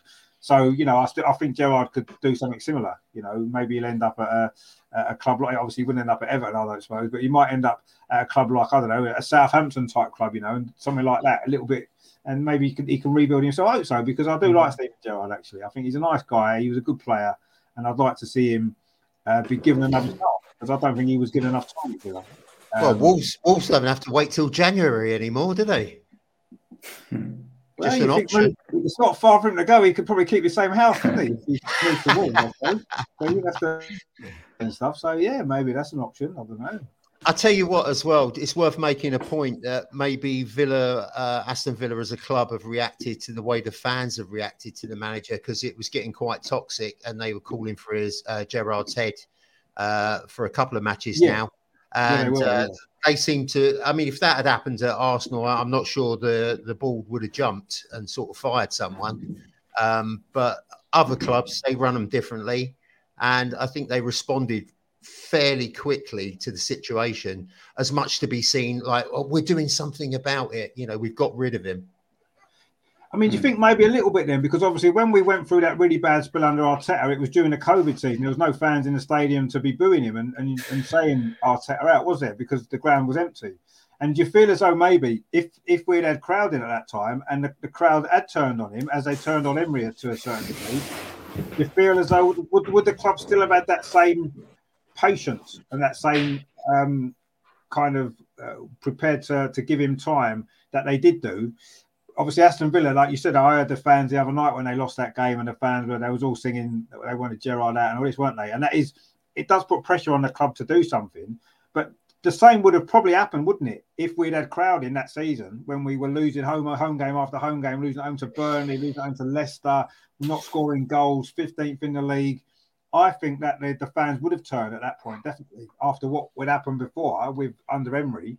So, I, did you think that that would have maybe that was why Arteta got more time? Do you think, or do you think the club would have stuck with him anyway, regardless? Um, it's a hard one, isn't it, Jerome? It's like trying to look in your crystal ball. But yeah, I, I, for me personally, I think having no crowds probably helped him a lot because the atmosphere back then was really toxic. I mean, you know, yeah, you used, used to hear it. I mean, it was terrible. When you speak to Arsenal fans, they didn't have a good word to say about any players or anything that was going on. The performances were dire, the results were crap. Uh, so, had it been a full stadium, it, he might have suffered and got the bullet. Might have. Yeah. I, I, I, wouldn't have been surprised actually. It's easy. It's easy for the club to say, "Oh yeah, we stuck by him. We stuck by him, and this is what this is what you should do." And yeah, maybe maybe that's right. Maybe you should do that. And I starting to think maybe more clubs should do it, but there wasn't that same pressure, was there, Jerome, on on the club because the fans wasn't there. I mean, it would have been pretty pretty toxic, wouldn't it? I think at that time, some of them performances yeah. at home in particular were terrible, weren't they? Yeah, I, th- I think that what the documentary showed is that the owners obviously have a lot of faith in Arteta, but once once the home crowd make their feelings known in such a way like that, and it gets quite aggressive, I think the patience you're really going to be testing the owner's patience then, and I think I think if a crowd gets like that, I just think the position sort of becomes untenable, and it's it's very hard to carry on once you lose the home once you lose the home crowd, especially like there's a there's a little photo that was doing the rounds recently of like maybe eight or nine fixtures during that time, and there was like one draw and about seven or eight losses, and it just it was, yeah. and a lot of them were at home. Yeah, no, we, we were terrible, and I think it. I think it. Look, it's just opinions, isn't it? Because we don't know, but yeah, I think I think he could have gone during that time. Yeah, I mean, I I guess the other side to that could be, and maybe Arteta would, would, would maybe think that, that perhaps if there were if there was a crowd in, maybe our home form would have been better because the crowd, as, as we said before, the crowd lifts the players, don't they? And maybe that a lot of teams had bad home records that season, didn't they? Liverpool really suffered; they lost about seven or eight mm. games at home, which they never normally do. Um, you know, we had that terrible run at home as well. So I suppose there's that side to it as well. Would would our form have been that bad if the crowd had been in as well? It's difficult. I know we never know, but I do feel as though looking at the, the results at that time, if there'd been crowding, I think Arteta would have gone before Christmas that season. I really do. And that would have been a mm. year, the same exactly the same time that Gerrard's had a year. That would have been a year December that he took over, wouldn't it? So he would have lasted a year as well. Um, so it just goes to show, doesn't it? You know, fate sometimes is a hmm. strange thing, isn't it? You know, and, and yeah. maybe it's going to work out well for us in the end that we kept him because if he takes us to um, to glory at the end of it all, then that'll be the right decision. But you know, it's a shame for Gerrard, but I'm sure he'll be back. But yeah, good to welcome back Unai Emery back to the Premier League. So mm. look hmm. forward to seeing how he gets on at Aston Villa. Be interesting, uh, interesting things happening there. So. Um, so there we go. As I say, you know, not not the greatest result against Southampton, but we've got two games to come this week, and hopefully the performances can improve a little bit on that on the last few games, and we can get the result in PSV to win that group, get that job done, and then um, hopefully go out on Sunday and, and beat Forest more convincingly than the last couple of weeks have been, and get some. I think we're due to score a few goals, aren't we? Because the, the, goals have been dried up a little bit, and mm. someone's going to maybe suffer at the end of that sooner or later. And why not let it be not in the forest? And you know, after what they did to us last season in the FA Cup, we need to we need to get back to that. John says it's two 0 to West Ham now against Bournemouth in tonight's game, so that must be nearly finished now, won't it? So that's probably the result mm. there, maybe. Um, so West Ham have won. They sort of turned things around a bit, haven't they? Following a bit of a shaky start. They're doing okay, aren't they, West Ham? So, um, so they won that game. Yeah. So yeah, hopefully we can uh, we can bang a few goals in Sunday. Um, and uh, yeah, that'd be nice, won't it? And we'll go into November top of the league then, won't we? If we beat Forest, that'd be good, won't it? Imagine that. November. Who would have thought that? Seriously, at the start of the season, who would have thought November we would be top of the league? Just I still can't believe it. Actually, I keep thinking to myself, it must be September. We're top of league. It must be September. We've only played four games. We can't be top of league all this time. But actually, it's like November, and we are. It's incredible, isn't it? I mean, it has been it has been an amazing start to the season. Let's be honest, but you know, it is still early on, and there's a lot can happen. But we're enjoying, aren't we? I mean, Jerome, you you must have enjoyed the season so far. Yeah, absolutely. Look, we're we're not going to get perfection, are we? We're not going to win. You know, I'm not going to win every game as much as we'd like to, but I'm really enjoying watching these games. Like even when even when we were playing crap, I was always looking forward to Arsenal games. But now the actual game itself is enjoyable as well, um, or large parts of it at least. And um, yeah, full, full, credit to everyone involved, and I hope they can keep it going. Um, and unfortunately, obviously, this World Cup's going to sort of put a bit of a halt to it, but um, good chance to, I guess, re- reassess things, see you know, see where we are. But yeah, so so far, I can't complain. As much as I'd like to, I can't complain. No, it's difficult to find too much to complain about, really, isn't it? Overall, the, the way things yeah. have gone, and like you said, let's hope it can continue. Um, but the squad strength depth does concern us all. I'm sure it does, but you know, who knows? Leicester won the league with with a small squad. They didn't get many injuries. They just the momentum took them through, so it can be done. Um, but we'll see. I don't think they quite had a Man City team to battle against as good as what we have currently at this moment in time. But anyway, who knows? Stranger things have happened. I'll say stranger things have happened in football. Um, uh, Jafar says, there, guys, do you think we need to send Sambi, Marquinhos, and Vieira on loan and replace them in January because they ain't ready yet? Well, I don't think we can really afford to get rid of three players out of the squad. That we need to strengthen the squad. If anything, bring three players in, keep them as well, because we some options, isn't it? More options, which I mm. think is what we need. Yes, Marquinhos needs more time. Sambi needs more time. Vieira needs more time. Are they going to get as much time as things are at the moment? We don't know. I certainly wouldn't send them out on loan in January. I mean, not not yet. I wouldn't. I mean, they're important players in the squad, aren't they? Even if they're not going to play as much as they want to play. Would you send them out on loan, Jerome, or not really now? No. I don't think so. We've got obviously the cup competition still. Um, yeah. You know, with our injury record, I wouldn't be letting go of anyone yet. Definitely not. No, especially as that would mean replacing them three plus the extra players that we need to bring into the squad already. So you're looking at six or seven mm. players, then, aren't we, to bring in? Yeah. It's never going to happen, is it? It's too much business to do, isn't it, in a short period yeah. of time? Not going to happen. So I would say no, no to that. Tom, would you agree? No to loan? Yeah, absolutely. You, you, you know, you've got to bring people in, not send them off out. Uh, it's a shadow squad as it is, so you can't go uh, flying people off left, right, and centre. You've got to no. bring a couple of solid players in, just consolidate and uh, keep us in that top four in January. But again, as we say, will Arsenal spend? Hopefully, they they see the sense in it. You have to do it. Yeah, you do. Uh, even more so these days. It's, if, if you don't spend the money, you're not going to be successful. Simple as that. You're just not going to be able to do it. It's not. It's not going to work. Um, I mean, funny enough that you say that about loans. I mean, we must have seven or eight players out on loan already, haven't we? Um, throughout, you know, we've got loads, haven't we? Obviously, Charlie loan. Ainsley's at Southampton. He's not even playing that much, is he? Um, he's on loan there. Um, who else? There's low. We've got loads on loan. Pepe. Goalkeepers. There's we've got. I'm sure we've got seven or eight players out on loan, haven't we? Uh, so yeah. The, the, yeah, well, yeah. The last thing we need is to send any more on loan at this point in time. I would say. Um, I think Chelsea hold the record, don't they? It was about 33 players they sent out on loan.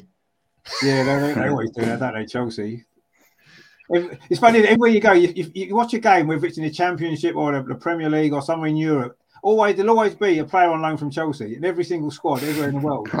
every every single club's got a player on loan from Chelsea, haven't they? At some point, except us. They never loan us any, do they? We just get their old rejects that aren't no good anymore. Yeah.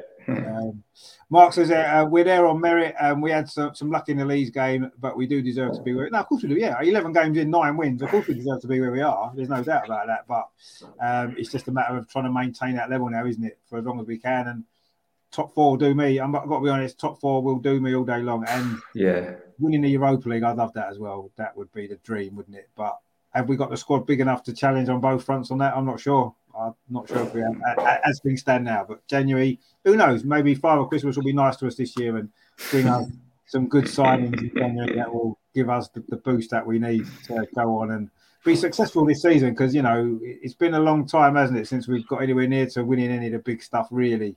Be nice if this year European trophy. I'd love that Europa League. You know, that would be to me.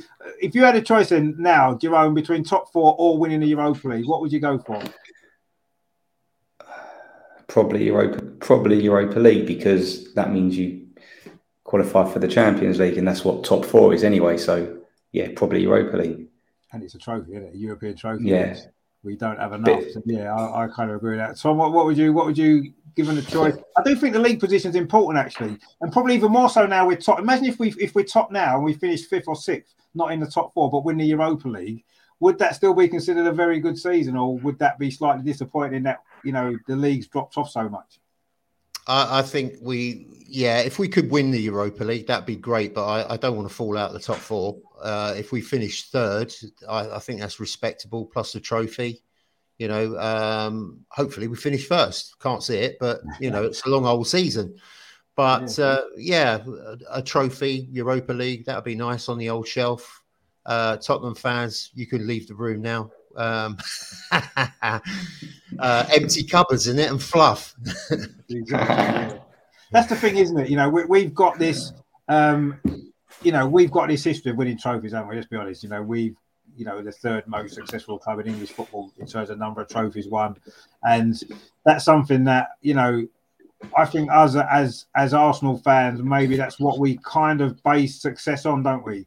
Winning trophies as opposed to just finishing top four. You know, yes, we haven't finished top four for a long time, so that would be fantastic. I agree, Tom, and it would seem like a failure to me now if we finished outside the top four after starting the season with nine wins out of ten. You know what I mean? It's like if you don't finish in the top four after that, then something's gone wrong seriously. But having said mm. that, winning that European trophy would be amazing, and it would make up. To be honest with you, I think that for probably you know three or four weeks after the final, if we won the Europa League, I wouldn't care that we finished outside the top four. I'd just be enjoying the fact that we won a European trophy, and maybe you know later on in the summer when you sit down and think about it, you think, bloody hell, we blew that league, didn't we? Big time. But, you know, sacrifice. Sometimes you have to sacrifice something to get something else. And I think to win that Europa, the, the prize is the same, isn't it? Champions League football, the prize is the same.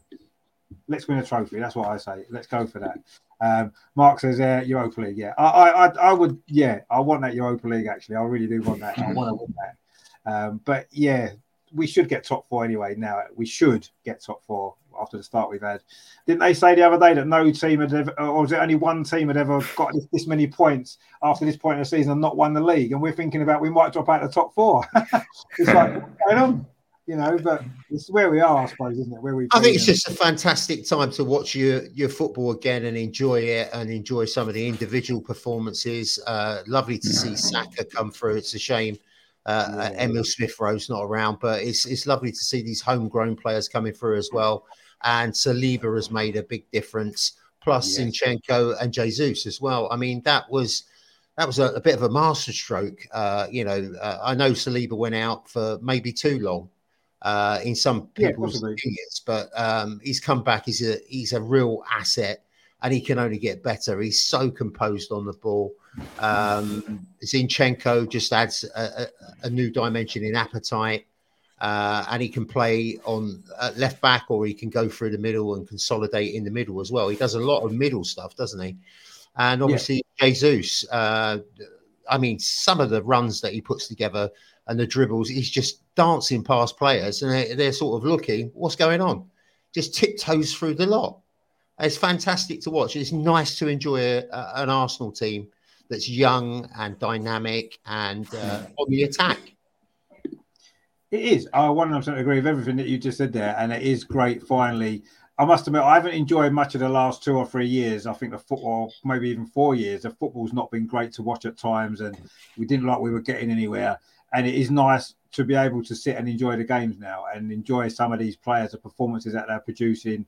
You know, some great players that now we've now got together. It's just, you know, the, the I don't want my expectations to change too much because I'm quite happy at the minute. I don't expect us to win the league. I'm not even thinking about winning the league, and, and that's great. And I don't want to become disappointed because the more your expectations are, the more disappointed you end up becoming, don't you?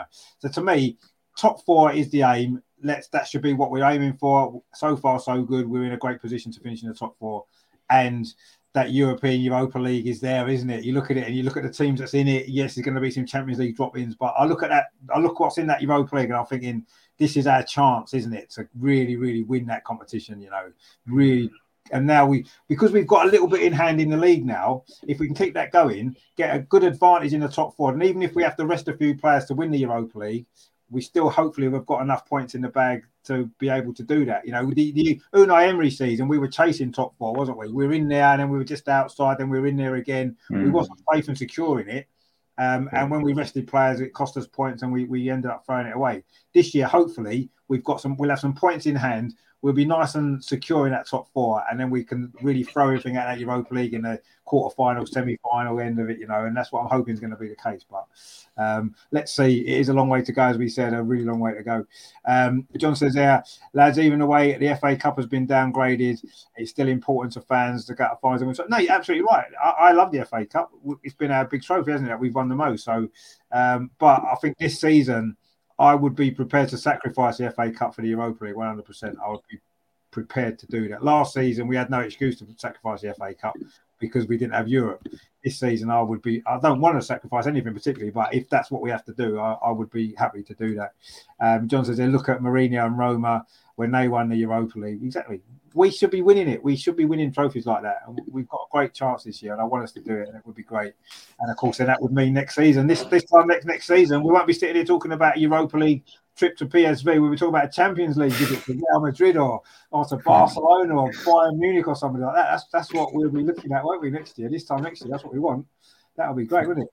Uh, John's 100% agree. Exactly, that's what we want. We want to we want to be doing this, don't we? Uh, let's, let's do it this year. Come on, let's win that trophy. Let's let's do it. It'll be great. Hmm. Um, but we'll see. It's a long way to go. Um, so I say that is um, another Arsenal review. Then it's been a bit of a mixed bag tonight. Uh, you know, obviously the Southampton game has been eating away at us a little bit since yesterday, but ultimately, um, I think we're ending a lot more positively, looking ahead to. Uh, a big week, hopefully two more good performances, and uh, and yeah, uh, what could end up being a historic season for Arsenal, maybe you know, and for Arteta as well, a really historic season for us. And to get us back to somewhere back to where we all want to be, heading in that direction anyway. It's what we want, isn't it? At the end of the day, we want to see it, don't we? Um, uh, John said, "Sorry, it was a Europa con- Oh, that's right. It was a conference they won. What didn't they? Yes, that's right. They did. Yeah, it wasn't that when wasn't Ainsley Maitland-Niles there, wasn't he on loan? Or was, yeah, he didn't play though, did he? But he was on loan, and they did win that last year, didn't they? But yeah, no, he, he went on a different bench. Yeah, he's sat on a different bench. Yeah, he's done that quite a lot, hasn't he? He sat on our bench, and he sat on um, where was it? West Brom. He went on loan, didn't he? He sat on their bench for a bit. He went on loan to Roma, sat on their bench. Now he's at Southampton on their bench. So he's, he's certainly could be. When he writes his book, he's going to be writing about the different benches he sat on and how, how different they were. Some of the seats were heated, some of the seats wasn't heated. You know, some of them had nice, comfy back, some of them didn't, and some of them were adjustable and all that. It, that'd be his book, won't it? The, the one I got a splinter. yeah, exactly. Yeah, all, all, the sprinters I got sitting on the bench. But, uh, you know, one one day he might make it somewhere because I, I, do quite like Ainsley, but he's for some, something's not right in his head that he's not got that focus, has he, to become yeah. a top player? He's got the ability, I think he has. He just hasn't got the right mindset, as he hasn't got the right focus. And unfortunately, these yeah. days, if you haven't got that, you're not going to make it, are you? Which is a shame because he's a nice guy. I do like him, but yeah, I don't. If, if you can't get a game on loan at Southampton, you've got no chance over. Let's be honest. I think you're right. It's the mentality, isn't it? If your mentality is not right, you're not going to get a game. And there's something there because he goes somewhere and they suddenly suss him out and he's not of any use anymore. Hmm. So you know they yeah. can't all be wrong, can they? No, and I've seen him play some great games for Arsenal as well. You know, the FA the FA, FA Cup final. How good was he in that game against Chelsea when he played yeah. left back? You know, he's had some great games for Arsenal. You know, brilliant. In midfield, he had a couple of great games for Arsenal. And you look at him, you think he's, he's the player that we need. And then what happens? He just can't do it again. He, he just did you can't. did you see that Iwobi goal, Rich? Uh, where he, he backheeled it for whoever did, it was. Yeah, I like that. I enjoyed that. Look at him. Look at him. He's coming on, isn't he? Older Wobie. He was crap at Arsenal most of the time, but yeah, he did. Uh, yeah, but he was another one for me. He was another one that you could see glimpses that he had ability.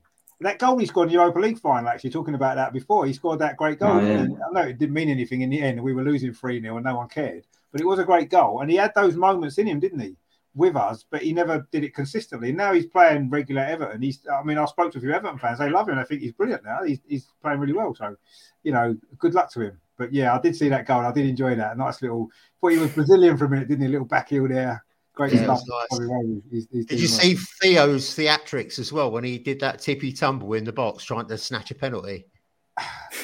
Yeah, I, I, did. Yeah, I mean, you don't like to see diving deer going on. It's not what we want to see at all, is it? Really? I mean, to be honest with you, though, he didn't. He didn't get up looking for a penalty, did he, or a, a foul? He kind of. I think he realised. I think he was expecting a, a, tackle. The tackle didn't really come, and he'd already sort of started moving out of the way of it. And then he obviously he looked like he dived, but he he kind of tried to get back up again straight away. It wasn't like he was claiming a penalty. That to me, that's that's when you should be booked, right? You should be booked if you if you go down when you haven't been touched, like Harry Kane does all the time, claiming a penalty. Richarlison does it as well. It must be a Tottenham thing, right? And they're the ones that should be punished, right? If, if you if you go down because maybe you've lost your balance or you're anticipating a foul and you jump out of the way and you fall yeah. over and you want to get up again and carry on with the game, you don't get booked for diving for that. Saka shouldn't have got booked for diving for that, right? Even when we, he left his foot in, he did leave his foot in a little bit, right? To initiate the contact. But you don't get booked for that because you, know Walcott shouldn't have really got got booked for diving either because he, he was trying to get back up again and get on with the game. He wasn't looking for the foul. And you should only be booked if you look for the foul and you're looking at the referee. Come on, ref. No, you're getting booked for that, mate, because you think it wasn't contact or you, you know you initiated it yourself.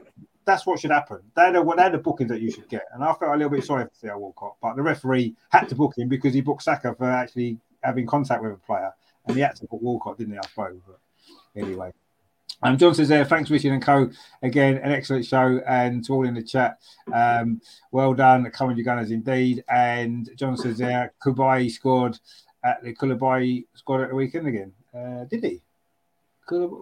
Did he? Sure. No, he didn't. He didn't play for Chelsea. He didn't play, did he? He, he wasn't. No, I didn't think he. I didn't think he played, did he? Um, unless you mean somebody else, maybe not Koulibaly. It must be somebody else. Um, he's looking at maybe an ex-Arsenal player. Do you mean Koscielny? Did he maybe score at the weekend? I don't know. I don't Is he still playing? Actually, I don't know. He's retired now, isn't he? He's retired. He's yeah. retired. Yeah. He's retired, isn't he? Yeah. Um, yeah, I think the lesson about Koscielny perhaps are better really after after the way he left us uh, a couple of years ago. Um, but anyway, so anyway, that was the other an Arsenal. I say we, we, you know, we, we we're looking we're looking forward and looking ahead in positive fashion to the next couple of games and well, the next few games, hopefully up to the World Cup. Um, and then I don't know what we're going to do. But luckily, the women are still playing, so we'll be fine. We can watch that, can't we? Get us through, get us through. Because I, I think the World Cup. Are you going to watch much of the World Cup, Jerome? Do you think? I will. I will watch it, but I'll just be hoping that our players stay fit during it. To be honest, that'll be yeah, that'll be what I'll be thinking about. Yeah, actually, yeah, yeah. England have got no chance. Let's be honest, have we? We're not gonna we're not gonna do much, are we? Let's be fair. Come on. I like this 53 man squad away, a 55 man squad. Is that like every single English player that he can find? Just name them all. Yeah. well, uh, just, what's that all about? Oh, I don't know who came up with that idea. No, madness, madness. Anyway, you know what they should do. What England should have done was last year they should have got Gareth. Um, they should have got Eddie Eddie Howe to manage the team. That's what they needed to do. Then we might have had a chance of doing something. Well, not with that Southgate. We've got no chance, have we? But anyway, no. it's, it's all good.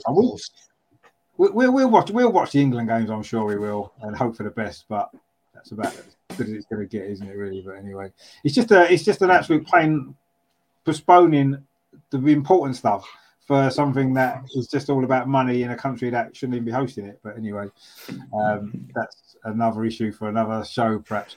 Um, but anyway, it's been it's, it's been it's been good fun. Anyway, it's been great chatting. Jerome, good to see you again. Have you enjoyed coming on? Yeah, of course. Yeah, it's been great. Thank you very much, Richard, and uh, cheers, Tom, as well. It's been great. Thanks. cheers. Nice to meet you. Angie, no, it's, been, it's been good fun. Good to good to see you again. And Tom as well. Good to see you as well, my friend. Uh, you you uh, enjoyed yourself tonight? Yeah, it's been really interesting. Nice mixed bag. Uh, something to get your teeth mm. into, and uh, you know all these little differences we have, but we all support the Arsenal.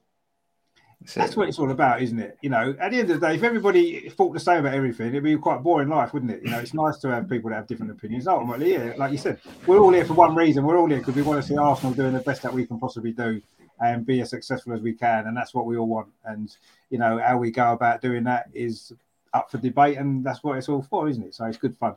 Uh, but it's been good. It's good, been good to uh, obviously to, to see you two guys in, and thanks to everyone for watching. All you guys in the chat as well. Lots of chats coming in tonight, which was good.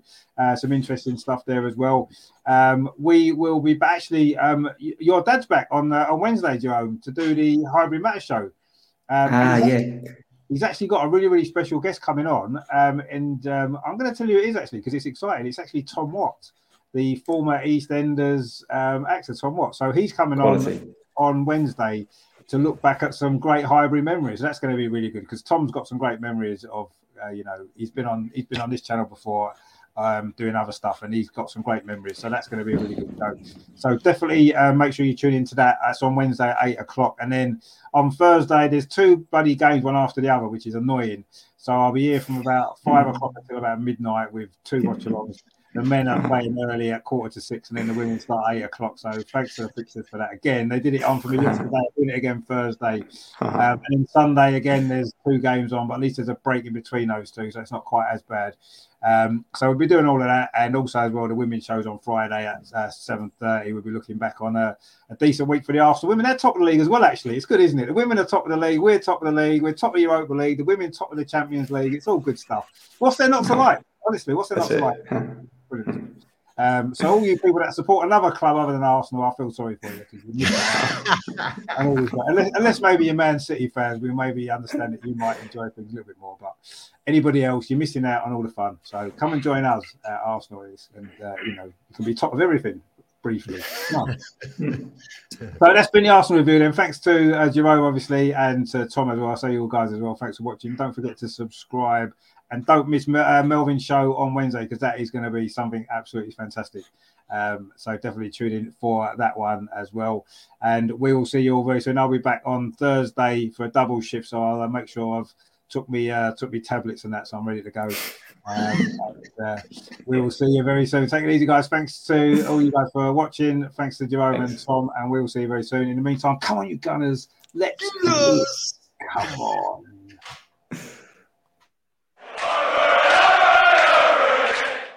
Martinelli. It's now with Granit Xhaka. Is it going to be the third goal? It is the third goal. Granit Xhaka with it. That seals it.